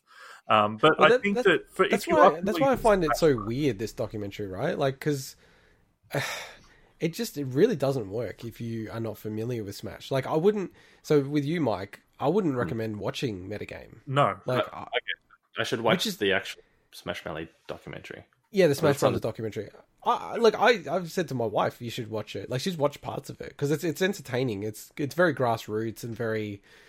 You, you feel like you're you're seeing something you shouldn't see, not in a weird way, just in a way of like, oh, you know, this is like a weird little scene of people that are really into something, so passionate, and you know, they're just carrying this torch, and it's a very underdog story. Whereas this is just like, so I I kind of disagree with you a little bit, Swinny, because I feel that it was actually really grating on me, like at the start of the documentary. Oh, I haven't got into that those criticisms yet. Oh, okay, okay. I was just saying, yeah, as from an audience standpoint, I think yeah. So it sounds like we agree that, like, to those people. That's all. yeah, it's it's failed. Like, I I wouldn't recommend anyone who hasn't watched the Smash Brothers documentary to watch this first. They should watch the Smash Brothers documentary. And to be honest, maybe just watch the Smash Brothers documentary and then maybe the last episode or the last two episodes of this documentary. So, just in general, uh, because you know, there's, there's, I'm not going to spend too long talking about the ins and Yeah. outs of this. Just in general, I, I watched the first two episodes and just I felt they were all over the place. Like they, Oh yeah, they assumed that you knew a lot of the big story beats that they were because Yeah. they were moving between. Yeah. They had this se- sequence where there was two simultaneous timelines about four or five years apart. They're Hmm. like, okay, here's this stuff happening, but then there's this stuff happening. I'm moving back and forth between it, and I kept losing. I'm like, wait, what am I try- trying to get from this? And it was so bad because you know and you know about it as yeah, well, right? but I don't. I, That's I, but bad. the difference is I don't know about the big like a lot of the people that are in, into that stuff know what happened at those two different events, so it would have been clear to them. For someone that is very much on still on the outskirts of that stuff. Um, but what I found is when they slowed it down, when they started to then focus on PPMD and his you know struggles with with uh, mental health, and then they started to spend each you know good amount of each episode focusing on each of the players that's when I'm like, actually, I really like this now. So after Yeah. those first few episodes, I felt that it. A lot of people are like, oh, it slows down, gets boring. That to me, that's when it started getting good. They were telling the stories that I wanted to see about these people, and then they brought it up, and then they concluded on in a really, really good way. Um, so I thought that. Yeah, if anything, those first couple of episodes kind of grated on me a little bit, but they were well produced. It's just I think they were a little too everywhere, a little unstructured. Yeah. Yeah, and like I think the middle part, like the second act of the documentary kind of grated on me as well, just because you know, I want to see more about Mew2King, Hungry Box, and they weren't as viable at the time. Yeah, I I, would say that when it was they were made. kind of the. It was very much PPMD, Armada, and later Leffen, And Mang0, and Mang0. really. Yeah, yeah, Yeah. And and it just felt bizarre to me that Leffen, who is completely cast as a villain, and I mean, it's it's his own doing the way he he acts. So there's there's this guy in the scene, Mike, called Leffen. He's a Swedish guy, and he's like basically the troll of the Smash community, and he loves it and he's fine with it. And look, I actually follow a lot of his content. I sometimes he's the kind of person on on YouTube or Twitch or whatever, I'll watch for a bit and then I just get really annoyed with, and then I'll go off him, and then I'll get back to him a month or two later because he, he does have. He's he's like Swinny. He's a bit of a contrarian. Like he'll say stuff where you're just like, oh, are you trying like to be a troll? I'm nothing like Lethal.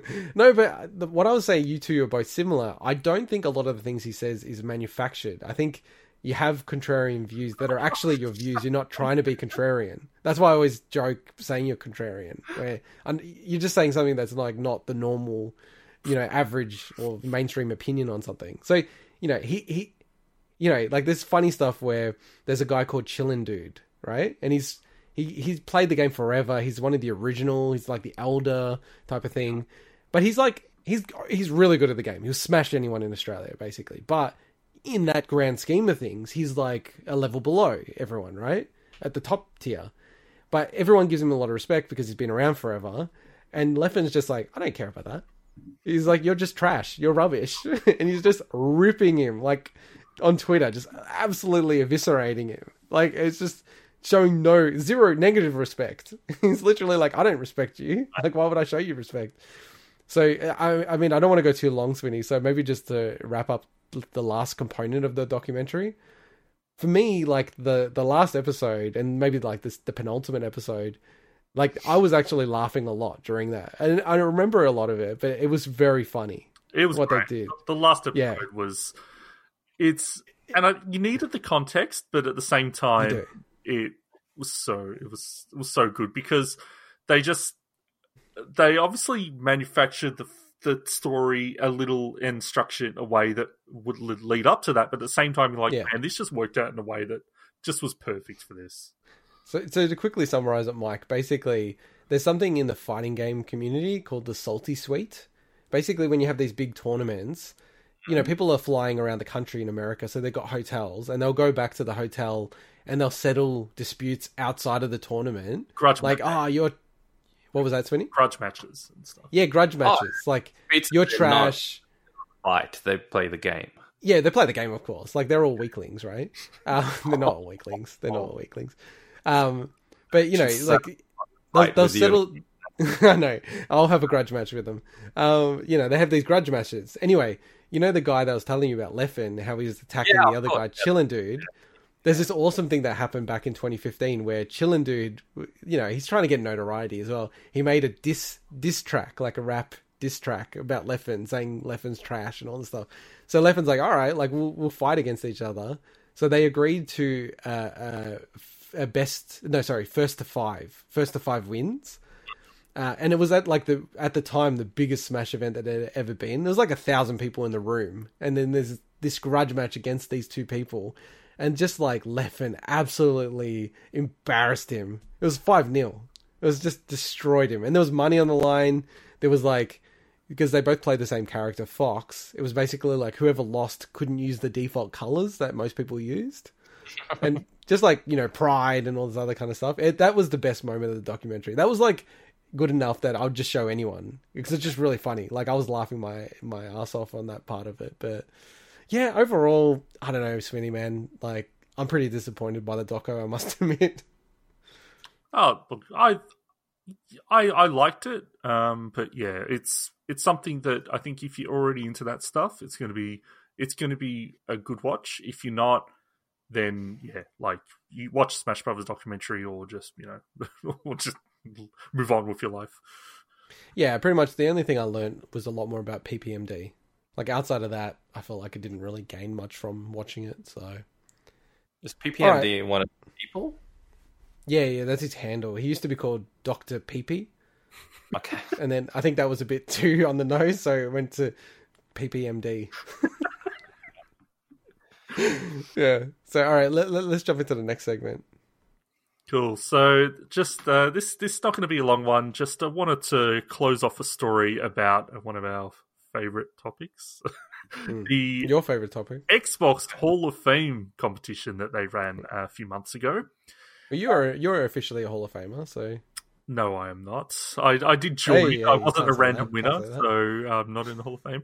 Um, so we had a to I guess to catch anyone up, they basically had a competition where people could compete con, uh, across a whole bunch of different categories, but um, when they went to announce the winners, um, they, were, they screwed it up. Xbox screwed it up massively. There was terms and conditions were wrong. Um, they a lot of the calculations were wrong, and now it got to the point where we're like, okay, well, where does it go? And they've now somewhat redeemed themselves. So the, what they did is they did an update and they contacted a bunch of people. So on their the official Hall of Winners page on Xbox.com. I just want to quickly read some of this. They've got their statement that pops up first. It basically says Following the announcement of the Xbox Hall of Fame's results, we received feedback from gamers regarding scores reported for players in uh, certain categories. So they say, after thorough investigation, we identified an issue with our data source which impacted scoring. We should we appreciate the community bringing it to our attention. They've rerun the results using correct and validated data source against the criteria set out in the Xbox Hall of Fame terms, right? Uh, That's yeah. all they say about the terms against the criteria. And they've contacted anyone and they've basically said that, look, they've updated leaderboards um, and no more change will be made. It's the final update. So what they've done is on the results page, they've now moved anyone that was incorrectly chosen as a winner, who still get to keep their prize, uh, and technically, I guess, so they're placed in the Hall of Fame into a prize winner column. And anyone that's actually the true winner is now is in the leader column. But to complicate things a little bit, there's people that I think they were like honorary winners that were just major parts of community. People like Stallion eighty three that um, was like the top game scorer for for years and years and years that were also listed as prize winners. So I think they've kind of put them all in. But the so it's good that they've done this. Obviously, it's great that they've gone back and and and fixed up a lot of it. Apparently, some of the calculations are still incorrect by what people are saying, but it's it's much more accurate than it was. But it's definitely you can tell that it, to me. I just get this impression of the Xbox legal team being like, "All right, marketing or whatever, you know, we're we're handling this now because this thing's like the most legally written statement." Um, they don't mention anything about their terms being incorrect um, by stating the like a completely different set of terms for one country over another. Is but And just to, Wait, to- wait, wait, wait, wait, wait, wait, wait, wait. Are you saying that they still got it wrong?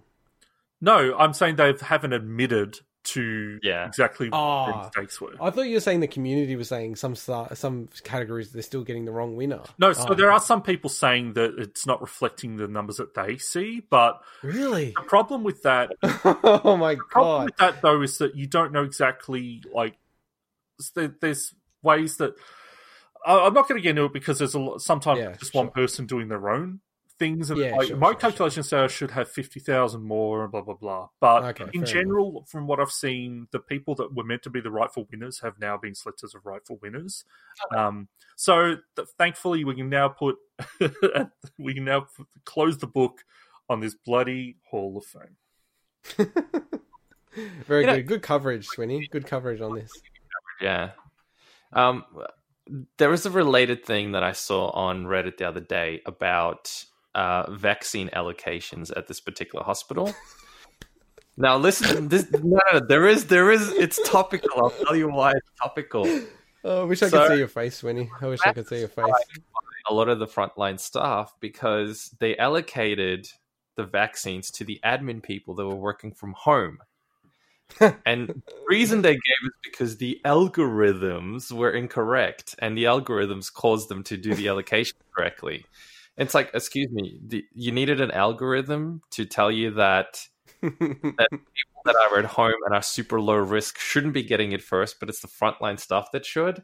So this this whole notion of blaming the the data source and blaming the algorithm as if there's no people you know doing any of the work is just it's it's bullshit. It's passing the buck to not take blame for it and actually be open about it and say, look, you know what, we we stuffed up. Sorry. Yeah. we're trying to figure Yeah. it out. No, that's fair enough. Blame Well- technology on stuff like that, it's just lame. So that was the Fair link. Yeah, I know. Sometimes That's- it's weird. I talk link. about right. There is a link in my brain at least. all right, all right. Let's go into my favorite segment of the week. Yes. So, the bargain bin for the week commencing 20th of December. Uh, so, this week, as we always do, start with Epic Game Store. And this week it's a massive week for Epic Game Store and, and sort of deals that they're offering. So right now uh, in Australia they have a free fifteen dollar coupon. So as long as you download or do something on the store, they'll give you that fifteen dollar coupon, and you can apply that to games that are twenty three dollars or more. Uh, so you, there's a whole host of games, and they're very usefully because they didn't have it like this last year. This year, they actually have a filter on all the games, so you can see all the games on the Epic Store, and they have a filter which says $22, dollars and ninety nine cents or more. So you can just click that and then see all the games this, this would apply to. And the cool thing about it is you get a voucher every time you basically transact on the store. So you, you can just keep applying this $15 coupon to as many games as you want to buy. And there are some decent bargains because they already have sales on the Epic Game Store. Uh, the other thing we should just call out Sorry, is you should you can reuse the coupon m- multiple times or well it's like you, you use the coupon and then they'll give you another coupon when you buy a game okay so it's like cool. unlimited coupons effectively and again you know you the game has to be $23 or more and there's not many games that are 23 there's a bunch of games that are like 30 so you're basically getting half price. So very good deals on the epic store at the moment. Gift things on the epic store? What was that? Just ask gift things on the epic store? Just asking for a friend uh, who may get the last minute gift in about i should i should check that actually. Uh, my recollection is no. But maybe i'll just uh, go through the games first. So uh, they're offering 15 free games. The list has finally been leaked Ooh. of someone who p- published the list like days ago, and so far they've got the three games correct that they've offered. So it seems almost like yeah, it, it's it's going to be the list. So I, I, don't want to spoil it. You can go check that out if you want. There are some really good games coming out, but it's probably not know. as good. Yeah, I want to know. Just spoil it, please. Uh, oh, okay. I, I got to find it then. Um, this is one of those, you know, advent calendars where you're looking forward to the chocolate each day because it's a different kind of chocolate. It's like, well, I like it. I, I, you know, I'm I'm very extreme on spoilers. I hate any spoilers. Like spoilers I'm, I'm free games. Spoiler, oh, you will die. Like, I like it. It's exciting. It's like, uh, look, look at this. Oh, like, okay, you know? spoiler for oh, anyone that wants to be surprised each day and then have to check each day to see if it's worth it. Yeah, I'm just quickly trying to find it. Or if it's press uh, a button never play. Okay, anyway. okay. So here's the list. Here's the list. So skip about thirty seconds if you don't want to hear what the games are going to be. Uh, so leave pause, pause. Okay. Huh? Have you skipped? What? No, you can't just say skip thirty seconds and go straight into it, and then people are like, "Whoa, whoa, whoa! Should I get unlock my oh, phone?" Oh, okay, okay, okay. I'm well, driving. You know, what am I supposed now, to do? I got to now, quickly. Now, now the problem is they might have skipped thirty seconds and they've jumped into the list. Right. like as I was to say. Go, go. So I would I say skip about a minute now. skip this whole segment. Uh, so this is a list, and I'll give it a bit of a pause, and I'll have a bit of filler, like oh Mike said, just God. to give people the chance to skip ahead. Anyway, so the what games have already been out, and this is coinciding with the actual list as well. So Cities Skylines, Oddworld New 'n' Tasty, that's cool. Uh, the Long Dark, and then these are the games that are going to start coming out that we haven't seen: Defense Grid One, Alien Isolation, Metro 2033, Tropico 5, Inside, Darkest Dungeon, My Time in Portia, huh. Night in the Woods, oh. Stranded Deep, ah. Solitarica, Solitarica, Torchlight 2, yeah. Torchlight 2, and then Jurassic World Evolution. So that's the oh, okay. list. So Solitarica, the game I've been playing a lot, and uh, My Time at Portia, a game that you didn't even know about before the podcast. Yeah. So no, like a lot of decent games. It's definitely not as good as last year. Last year had like Celeste and stuff like that. It was crazy last year. Not um, everyone likes Celeste, though. I know you two don't. Um, hey, wait, wait. So doesn't like Celeste. Oh, okay. Sorry, I got it wrong. I'll take that back. Uh, in like... terms of in terms of the Switch, uh, and and just quickly on Epic Game Store, you, you have to log in each day because it's only available for 24 hours. So maybe just fix a time during the day. It's like 3 a.m. in Australian time that it switches over. Uh, on the Switch, there's a whole bunch of sales as as with all the stores. Uh, so just some of the highlights. Do you want to call these out, Swinny? Yeah. So uh, Mike, especially Deponia series. Uh, each game is three dollars each. That's a great adventure point click series. Had Final Fantasy twelve. The Zodiac Age is fifty percent off. Uh, still forty bucks, but man, that game is worth it. So that's uh, until thirty first of December. Guacamelee 2 is 70% off, so $9 Australian until 31st of December. Mike picked that up, as he said. And What Remains of Edith Finch, I recently finished that. 70% off, $9 Australian until the 6th of Jan. Nice. And cool. I mean, It runs on. what was that, Mike? I wonder how it runs on Switch. What Remains of Edith Finch? Yeah, is it good on Switch? Yeah, yeah. I mean, it's not it's not a super super intensive game or anything. Um, yeah. Anyway, so just like uh, Nintendo Switch, PlayStation has a massive end of year sale. Um, so there's a bunch of games. Microsoft, uh, Xbox also has a massive countdown sale as well. Just a couple. And of, just on PlayStation, I haven't. Uh, were you going to go into any PlayStation games? No, I was just going to call out a it. couple. Yeah, so like Persona Five Royal is on sale. Uh, it's like the cheapest it's been. It's about thirty dollars. Like that's a game that I've been really keen to get into. Uh, and then just a weird one, just for Australia, it's very specific. Uh, Death Stranding is still sixteen dollars at Harvey Norman, which is like really, really good price for that game. So I'd, I'd jump on that as well. but And is then, that uh, to Xbox, Yeah, physical. Yeah, okay. So Xbox, Yeah, physical, a physical. couple of other notes. Um, so e, they delayed the addition of EA Play into Xbox. Uh, sorry, Game Pass for PC. So originally it was kind of scheduled for the end of the year on December, and they've delayed it till early 2021. So that Uh, does suck I'm so annoyed about that. there's actually a lot of games. Like when I'm looking through the Game Pass list, I'm like, oh man, these are all from EA Play. There's actually a lot Yeah. in there. So Dude, I, I'm I'm waiting to play Jedi Fallen Order, and I was like looking forward to. I was gonna just jump into it because I know I love it. Yeah, dude, you love And it. I was looking forward to it like mid December as they initially said it was going to come out. Now they're like not even sure. Um, they sort of just said early 2021. Just a couple of other things. So, also another game leaving Game Pass on the 30th of December is Fishing Sim World Pro Tour. Oh, Ah, Um, and a big call, uh, I PSA, score. a huge PSA that actually got announced uh, throughout the last night um, is they've announced uh, 343 Industries have announced all 360 Halo games, uh, all the matchmaking for them. So not just the first person shooters, but Halo Wars, uh, Spartan uh, Warrior. Oh, or wow. whatever It is uh, all the matchmaking and file sharing service for them is shutting down the end of next year. So they're giving a lot of people a lot of time. You can obviously still play these on the uh, Master Chief Collection. All these games are there with matchmaking, so those aren't ceasing. It's just the 360 versions. oh gee. It's been a good run. Like Halo 3 has been, phew, it's been a long time since that came out. So that's basically the oldest game that was, you know, that they're shutting down the service for. So you can, from what I can see, you can still play custom matches, and you can still play obviously any local uh, and and think online co-op as well. But it's the specific matchmaking and file sharing. Mm. Yeah, nice, nice. Yeah, I'm really bummed out about the Game Pass for PC EA stuff. That's really annoying to me, but Yeah. oh well. All right, well let's let's get into your review, Sunny. Yeah, so I'm not. Look, this isn't going to be a super long review. I what I wanted to do is um, try something a bit different for once and just play a game that's bit outside of my wheelhouse. Um, so there's a game that came out on Xbox and uh, PC recently called Call of the Sea. So it's uh, it's essentially it's a first person adventure game. Uh, it's from a, a Spanish developer called uh, Out of the Blue. Uh, so it came out on the 8th of December. So it's on as a PC, Xbox One, and Series X and Series S.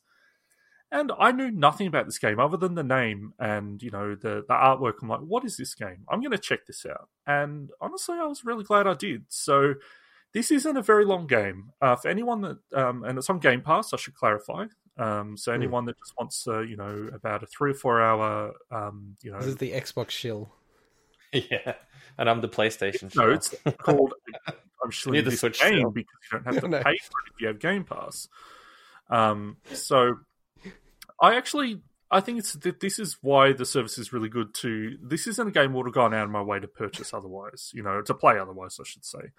And I had a really great time. It's what I'd say is, as I said, it's not a long game, but it's got a really cool narrative hook to it. So you are basically you're um, a woman named Nora Everhart, and your family has a history of this mysterious disease that um, manifests itself as kind of like these black spots that start appearing from your hands and start growing up your arms. And you don't know anything about it, and your husband has essentially followed um, a trail, and it's set in the 1930s.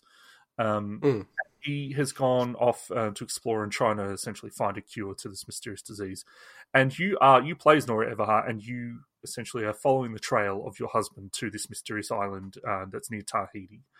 And the game is very it's it's not a horror game in any way, but there's this sense of dread and mystery that is really really cool, and it's very lo- Lovecraftian. And as soon as I started to get that sense, I'm like, I had no idea, and I love I love me anything that's like Lovecraftian kind of you know uh, inspired, other than the racism, of course.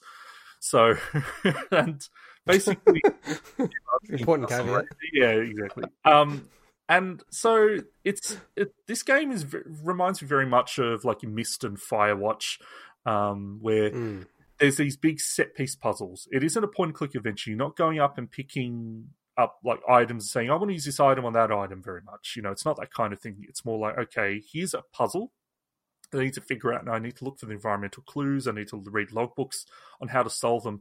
And these puzzles are actually pretty tough, like really, really hard. And there's not there's not that many of them. They're like they went for the, like the size of the puzzle and the quality of the puzzle as opposed to lots of little ones. Um, Mm. And so it, it almost gave me some witness vibes as well because you're while it's not as weird as as uh, the witness, it still has that thing of I need to just figure out what to do here. Um, and some of them are really tough. Like uh, there's one puzzle that I had to end up looking up. I just could not figure it out because I was really invested in the story. I wanted to see where it's going, and I think the story is really really cool. Um, so just I think that the fact that it's a it's a pretty short experience, I really recommend giving a shot if you if you love um, your puzzle games and like anything that's Lovecraftian, uh, you know, has that vibe to it. Uh, definitely recommend it. Um, it looks pretty good. I think that this game doesn't. It, I think this game could probably run on mobile. Um, I think it'd actually be a really cool mobile game or like a tablet game as well. Oh, okay. So Okay. yeah, I, I think it's great. Um, yeah, I really recommend it. As I said, it's on Game Pass, um, and is pretty short. So yeah, I actually downloaded it so for that. yeah, I reckon give it give it a shot. Um, I I think you'd probably like it more. Mm. No, no, sweet. Sounds good. All right. nice, nice little hairdo there, Mike. So let's let's get into uh, the big Kringle. So the idea for this, and I'm excited to. I'm actually really interested to see how this goes. Oh, I couldn't forget the Um, master. I'm a little very- worried now after what you just said. But So, so uh, just a reminder again. So, what we're doing here is we've all bought each other a gift for Christmas, uh, some physical, some digital, and the idea being generally it's kind of games that wouldn't be games that you've played or would play for various reasons. Whether you know, I don't know how well we've all executed the executional uh, ability against that. Um, but yeah, how, how do we want to start this? Uh, I just do- want to say this this is tr- so tough in this day and age with being This spread really tough, being yeah. spread across. No, you let me finish. Us being spread across different platforms and not always having ways to actually to tell everyone what games you already have is actually really tricky because you were you were awesome into got you you crazy you add everything to your like how long to beat list. So you Yeah, so I've got everything. but the problem is, I have so many unplayed um, digital Xbox One games that uh, there's no way for me to, unless I've unlocked an achievement in it and it appears in my list on on True Achievements. I do add stuff into my collection there, but not everything's in there. Um, there's just so many of them, so it's just tough, like to execute this without you know choosing something that you guys already have, and then the Switch. Like, there's nothing that you can do on the Switch with that other than check someone's profile to see if they've recently played it, but it doesn't show every game. Yeah, I, I damn, I, I should do myself in. I should check to see if you've got the one that I, I intend to get you. Because, so we should say, like, we also live in different cities. You guys live in the same city, but I live in a different city. So I sent something to Mike, and for you, Swinny, I've I want to get something on the Switch, but I probably should just double check to see if you've got it on the Switch. But how and if you do, I'm in trouble. Well, I, Well, I'm going to give it to you on Steam. Oh, okay, yeah, okay. Yeah, I'm, I'm, I'm steaming So- this. Okay, I'm going to give it to you on Steam. So uh, maybe because it's a vi- visual media, do you want to start with uh, my gift to Mike because he's got it in front of him? So I have opened the packaging because I don't want to make too much noise on the microphone. Unless you Yeah. guys want that. The Yeah, listeners no, no, might I don't want hear that. packages unwrapped. Come on. ASMR. All right, do you want to open it, Mike, and say what it is? So I, I I'm taking it out. It is oh holy shit! I totally would play this, and it's VR as well. And I'm getting oh thank you so much. This what is this? What is what is it? I can see what it is. Oh, I know what it is. You're like, What is it? Oh my god, what is it? Okay, it's Star Wars Squadrons on PS4. Squadrons. Squadrons. Shut up! English is my third language, and it's it's actually something that I really want to play, especially because it's it's it's for PlayStation VR compatible as well. So this is quite exciting. I'm waiting. I ordered the the PS Adapter. adapter thingamabob. Yeah. and you Yeah. can't fake that that reaction. That he's excited about that. No, I'm Yeah, actually was- excited about this. Yeah, I, I full Yeah, on you- am. You got to see the video later, Swinny. He was, he was actually genuinely excited about it. I thought you did. I thought you didn't have any childhood glee. You know. I don't. you. To be honest, I'm kind of not. I, I think I'm much like the Mario thing. I'm over the whole Star Wars thing. I think it's That's what I thought. But but this is this will bring me back to my childhood of playing Wing Commander and games Exactly. like that. So Exactly. So I thought this is a bit. I, my ones are a bit cheating. So because you guys are really hard. I'm easy to buy for. There's a lot of stuff I haven't played, right? But I think you guys, are, especially Swinny, is so hard. Um, but I thought Say that. I you thought it was- say that, and we'll get to me. We'll get to me. in a. I thought your thing was hard, but then I thought, you know what? I don't think you'll get this game. I just got this feeling you wouldn't get it, but I think you would like it. And I've heard it like everyone's saying it's a really, really great game. So, and I I got it on PS because of the I- VR. oh okay VR. Yeah, uh, I got, I got because yeah, the Xbox One doesn't have VR, obviously. So Well- I thought, yeah, it'd be good to get that one. why don't you tell? Because you can now tell us what you got him right or what you're getting him. What? Well, you, you, this so you, th- so technically this was from you, right? So yeah, is- no, not technically. It is can is. what- this was from me, yes. Now you Well, why don't we why don't we go around? So you should give to someone else. You should give to to Swinny. Let's do it that way. Okay, but because he doesn't have it yet, so you guys aren't going to be as excited as I was opening it. No, wait. Yeah, I'm well, going to see fine. pop up. I've got Steam. Just I've got Steam open. I've got. But I was going to buy the code somewhere else because it was cheaper. No, buy it on Steam, you cheap bastard. No, it's like it's like heaps more, and it's above the budget. But I really Well, to buy it, buy it now, buy it now on the other thing, and you'll get the code straight away. to. Uh, I'm confused. Oh yeah, and then you have to put the code in. Then you'd have to Yeah, put the code it's in. fine. Okay, sorry. Yeah. Send it through the chat window. Oh wait. Okay, I'll have go through to. Oh, I've, ah, I've got What? like the checkout last screen open. So I have to like move away from it. Oh, wait, wait, wait. So you're ready to to purchase Yeah, something, yeah. Swinny? All right, you do that. You do that. You do Okay, that. so I've got my. f- I'm, I'm going to gift you into Got then. Oh shit! Because I'm on the I'm on the checkout screen to you. all right, all right. How about this? This- I knew this himself. Mike, are you anywhere near your Xbox? No, I'm not. Go turn your Xbox on. oh really? Oh, Is- I think it's in another room. He knew that I was gifting one something on Xbox.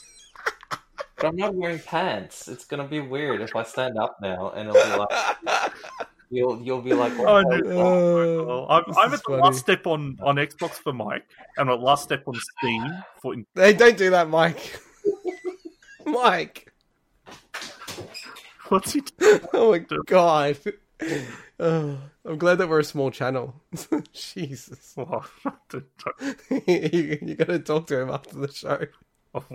I'm glad I didn't see what that was. You'll um, see it. You'll see his reaction. All on what he right. Well, did. you're on the last step, but who knows what how it works anyway? So I guess maybe I should. do you want to just pull the trigger on each other, or All right. Let me go first. Right. Here's, Okay. Here's your game. Oh wait. Now I've got to put in a message. Oh my god. Uh. All right. oh, you, you, I dude, I'm at the end. You haven't even done No, I steps didn't yet. know. I didn't know. But the thing is, I didn't know what would happen. So There's a whole bunch of steps. Okay, I've just put that one. Oh, yeah. Hello. There we go. That's your message. Hello. My in- signature is you suck. There you go. Oh, I I wrote a nice little message to Oh, you. well, I don't have time for that.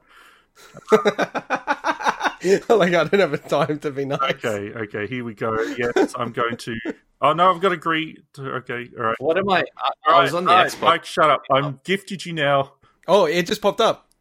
Thomas was alone. I didn't even know what this game is. So, Oh. Thomas Was Alone is a Mike Bithell Wait. game. How many copies of Thomas is Alone do you have? Because you gifted that to me ages ago. No, no, I didn't.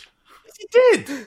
I just, I just, uh, I, thank you very much, Swinny. Thomas No. was alone. We talked The one about where you're this, you're this rectangle. yeah. So, Mike, the reason is Oh, I've heard of this let me- game. I heard of this wait, game. Let me, let me. Okay, let me. uh, This is my time. The segment's mine, right? Thomas was alone is a game that I t- briefly talked about when I found out you hadn't played it. Intergot when I was reviewing uh, the Solitaire Conspiracy. So this is a Mm. game that made Mike Bithell, uh, you know, like uh, a name in the in the developer scene. Um, it's a great puzzle game with an awesome sense of humor, and I mistakenly thought it was Stephen Merchant doing the uh, the voice for it, but it wasn't. Um, so, but it's great. I think uh, I think you'll really like it. I'll, And I'll also download one of the few games you don't Oh, I won't download it now because you are an asshole for like getting every free game possible because you know the game I was going to get you. And this is, Oh. I I don't know if you're going to feel any shame for this, but I had a strategy of purchasing a game for you and a game for Mike that were kind of went as a pair. So when I found out that you already had Dream Daddy, a dad dating simulator, in your games list because you got it from like Amazon Prime for free. I was Yeah, going to yeah, get yeah. you Dream Daddy. I was going to get Mike, Hatoful Boyfriend, the pigeon dating simulator, the bird dating simulator, right? From the makers. I like how I'm getting good games and you're trying to get troll No, no, jokes the- out of these these games. games, right? I actually reckon Dream Daddy's actually meant to be funny and, and fun to play. Wait, you haven't played it? No, no. I, why would I? But you're a dad, so I'm like perfect, right? Why would I play it? Simulator for a dad. When I force you to play Mike would have had a blast of Hatoful Boyfriend. No, Hatoful Ugh. Boyfriend's actually made by the people who made Fall Guys, uh, Mediatonic. Oh, okay. But okay. because I'm like, well, I can't just get Mike Hatoful Boyfriend, but I just can't believe you have Dream Daddy already in your How didn't Long even know that. list. I'm like, I could not didn't believe when. I saw that. yeah, you're like, oh my god, you already own Dream Daddy. there's like 20,000 games out there. Oh, it's like I'm this oh. bizarre game. I didn't even know I had Or you like it was on Amazon Prime. Bloody hell. Anyway, so you got a way. Mm. I think a way better game for your experience. Um, Yeah, thank God it sounds. Thank God I'm getting all these cheap free games. So, I all right. So where are we up to? So I've given to Mike, Mike eh, and Mike's done nothing so far. and Swinny's given to me. Are you oh, ready to give? Are you ready to give or receive, Mike? I, I already I already received. Huh? What did you receive? Oh yeah, wait. I, I yeah, I gave that. But are you ready to give then? Well, hang on. Do I need to check the Xbox All right, do you for? want me to give Mike's one now to close that one off?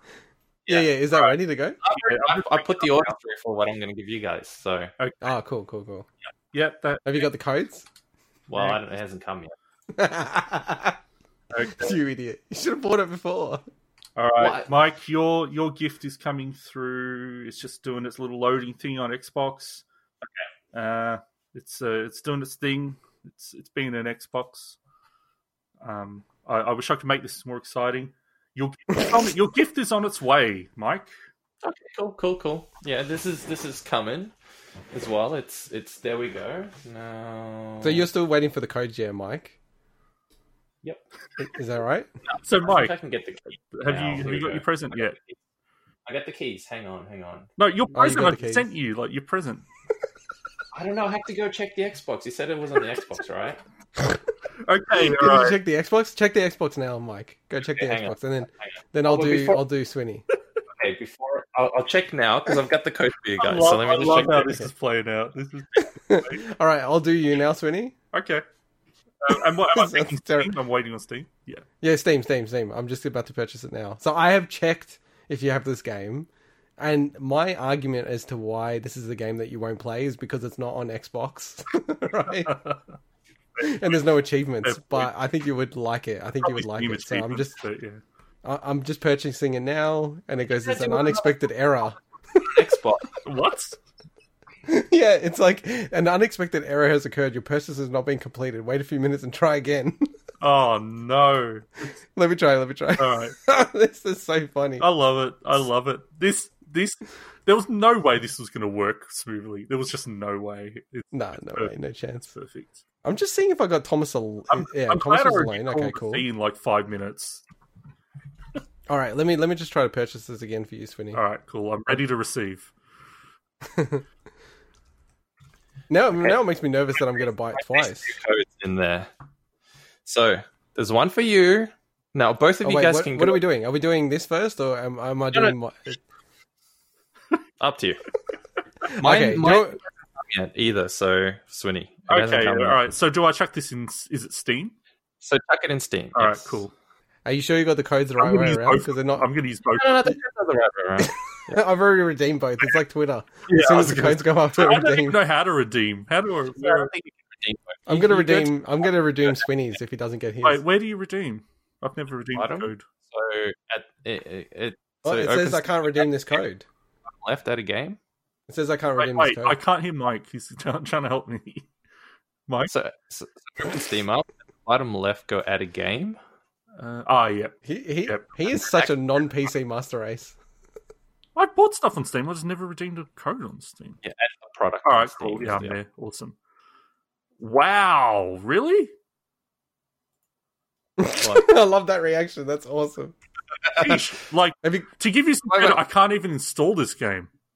Like I Oh. don't have the space at the moment. Oh, He got, it's like Call of Duty Warzone. he got me Death Stranding. Oh, whoa! What the hell? That's awesome. And that's so weird. That I was saying about Death Stranding before. wow. your code doesn't. Your code doesn't work, uh, Intergod? No, no, Thank you, I thank you. Mike. Like now Wait, I understand as why you're wanting to get it cheap because that's a game that's probably quite Yeah, yeah, Cheap. that's true. price. Dude, that is so crazy, Mike. I was debating about getting Death Stranding for Swinny, and then basically it was too expensive on the Steam store, like out, outside of our budget. Oh, It was about the budget, yeah. So I, I went above the budget, but it doesn't matter. So what's the? Oh, you've lost you- then. You've lost. you- Yeah, no, there was games I would have gotten, but it was outside of the fifty bucks. Uh, it's okay. Did you do yours yet, Intergod? Give it a crack. Do you want me to do mine? yours. I gotta make sure I got the right code. All right, next. Oh wait, you this got me code. Death Stranding as well. Ah, Double Death Stranding. No, that's cool, man. That's cool. Death Stranding for everyone. Well, That's I awesome, figured Thank it'd be cool because there is a there is a let's call it a, a semi co-op, mini co-op sort of thing. So I thought if you both got it, it might be interesting. I, I'm gonna I'm gonna piss on a mushroom and hope he sees it. yes, I do not know what you're talking about. You'll, you'll see when you play the game. Oh, that's awesome, man. I really wanted to play this game, so now I'm forced to, which is excellent. All right, now I'm going to try to buy this game because it didn't work. It might have been I was in the cart for too long. All right, let's go to Swinny. You should, you should go check your uh, your gift, Mike. Yes, I will check it. Um, and if I wasn't going to get this, the other the next one on the list was the Stan, Stanley Parable. I considered that for Intergot, but I didn't. I think I've got that. That's the I? things I I didn't Uh, check that one, but I decided when I saw he didn't have Thomas was alone, I thought that was a better fit. So Okay, I'll be back. I think I have the Stanley Parable, don't I? maybe maybe I haven't checked that. All right, should I wait for Mike to come back or should I Oh, get ahead. the one for you? We've already All right, already ready? taken it. Let's see. Let's see if it goes. All right, it looks like it's working. All right. Oh wow! Nice, nice. Your poo poo the message. So I had a nice message for the first one, and then I was like, "Oh, I gotta get through this." so Baba is you, the uh, Mm. very very acclaimed puzzle game, which I do not have, and is not on Xbox. I think. As you said. Well, so I think this kind of totally breaches the spirit of the the, the big Kringle because, like, I feel like this is the exact exact game you would love to play. I actually think if you knew about it, you probably also would play Thomas Was Alone, so I'm the same with that. And Mike Yeah, Mike's one I think is very much in his ballpark. So it's tough. It's tough But I- because we all own so many games. I think it's still the spirit though, because it's like, and maybe I'm wrong. Maybe it is the spirit because I don't think you'll get this game unless it's like on Xbox. so I just couldn't imagine you getting on PC or something. No, that, that's awesome. Baba is you. I, I'm I'm an idiot, so I will really struggle playing this game. Yeah, it'd be really interesting to see how you go with it. It looks like a, it's a game I definitely like, want to get. in in his old house, and you have to like travel back Pretty much, pretty much. far away. All right, so I I just got uh, Baba is you for Swinny. You, you what? Did it work? I got Baba is you for Swinny. Oh, nice. That was a really cool game. I, I I, like I that. lucked out on this. Death Stranding You did like I like that one too because I got Monster Boy in the Cursed Kingdom. and Oh, sorry. get the Switch. I was the nice. Yeah, So I'm glad you Wasn't said it? that. I remember I said, "Man, I wish you could gift on Switch because I know you you would. This is a Switch game, uh, and a game you Okay. like on Switch." But I said to myself, "Look, I I've been playing this. I didn't mention it at the top of the show because I don't want to spoil this. I've been playing this, and I reckon you'll love this game." So yeah. I reckon I would. I was I was very keen on this game actually. So I that's think awesome. The Monster Boy, uh, sorry, Wonder, Wonder. Oh god, I can't remember the You did a whole Drag- graphic on it. Boy Dragon's Trap. The remake is is still on special on on Switch, Mike. So I Ah. recommend getting that as well. So different developers, Yeah. but same similar style of game from the same league. Nin- Nintendo definitely needs to do the whole gifting Oh, thing because I think Barbo's You I would have definitely gifted on the Switch. Yeah. Uh, Yeah, have it on. Yeah, and I think that would have opened up my options because there's a whole bunch of games I didn't even look at because of no real easy way to do it. Like I, I've gifted something to someone on the Switch, but that was because I took their Switch, put my credit card in, and bought it on, on the sly. Like I'm like, it's not a very good system the way they, they do it on So, Switch. Why don't they just give them credit card so they can do it over the phone? So, Mike, you can thank you can thank Intergot for already having Dream Daddy in his own games list for not ha- getting Hatoful Hatoful Boyfriend True, Bird Date True. Simulator. true. No, Which this- would this have is been awesome. funny to play. Like if the idea is at some point we'll play this and you know you know come back and talk about it. I would have loved to hear you playing uh, Hatoful Boyfriend, but oh well. Well, I, I will commit to playing these games. And you should play Like- Dream yeah, Daddy like- as well, Intergot, considering it's in your games list. Well, you got to just see that you're like, I'm just adding any free game to my list. Well, why not? Why not? It doesn't cost me anything. I know, I know. And look at this situation. I got a game that I think I enjoy a lot more. Thank God for for past past Intergot. See, I'm I'm weird like that. If even if a game is free, if I'm not interested in it, I won't add it. Same. I haven't touched any of the. Yeah. It's I, I will say that I don't do it for Steam. Steam has a lot of games that go for free all the time, so I don't do it for that. I don't know with Amazon Prime and GOG and for Epic Game Store, I almost do every single one because it's not as many. It's Well, not as many. other than the executional challenges, that was good fun. Uh, no, that was really good. That was really good. That actually worked a lot better than I actually anticipated it. being. and nobody Uh, had the games already, which is pretty Hmm. crazy. So Yes, that was a success. So uh, we've gone pretty long, so we'll wrap it up for this show. Merry Christmas to everyone who's celebrating. Uh, if you listen to this in time, for the rest of us. we will be crazy and be continuing through the holiday period, uh, week after week. I'm not sure if Mike is going to power through with us. Well, Looks like you are. You know how um how what a devout Christian I am, so I can't Yeah, of course. Possibly. Do any work No. during that period. Not on a Sunday, of course. Uh, but uh, if you do want to help us out, make sure you like, subscribe, you know, five star rating, thumbs up, and most importantly, probably share with your friends. tell us what you think about Uh, these games. That Yes, yes, Yeah. yes, A- and, definitely uh, say who won the first uh, big, big, uh, was, big Pringle. everything's a competition for you. So Wait, who won is in who who gave the best gift? Yeah, who gave the best? Who I think the best? Mike won that. I think that's. But he also no, but he went over the dollar amount by I don't know how by how much. So I still appreciate it. But Wait, the dollar amount was twenty five, right? No, it was fifty total. Yeah, twenty five each. you said I thought you So- said you went over. Sure. No, I did, I did, but it wasn't like a ton over. But so you, it's fine. but you did go over though. It was a hard limit. it's a hard limit. It's like I didn't realize it was a hard limit. I Nah, thought it's it all was right. about You basically- I appreciate it. I appreciate it. you can't install it now, Swinny. He's like refusing to play the game. I've hidden it from my library, so I just pretend it doesn't give it back. Give me the code back. All right, we'll uh, see us next week, uh, post Christmas episode. All right, for now, bye bye. See ya. Later.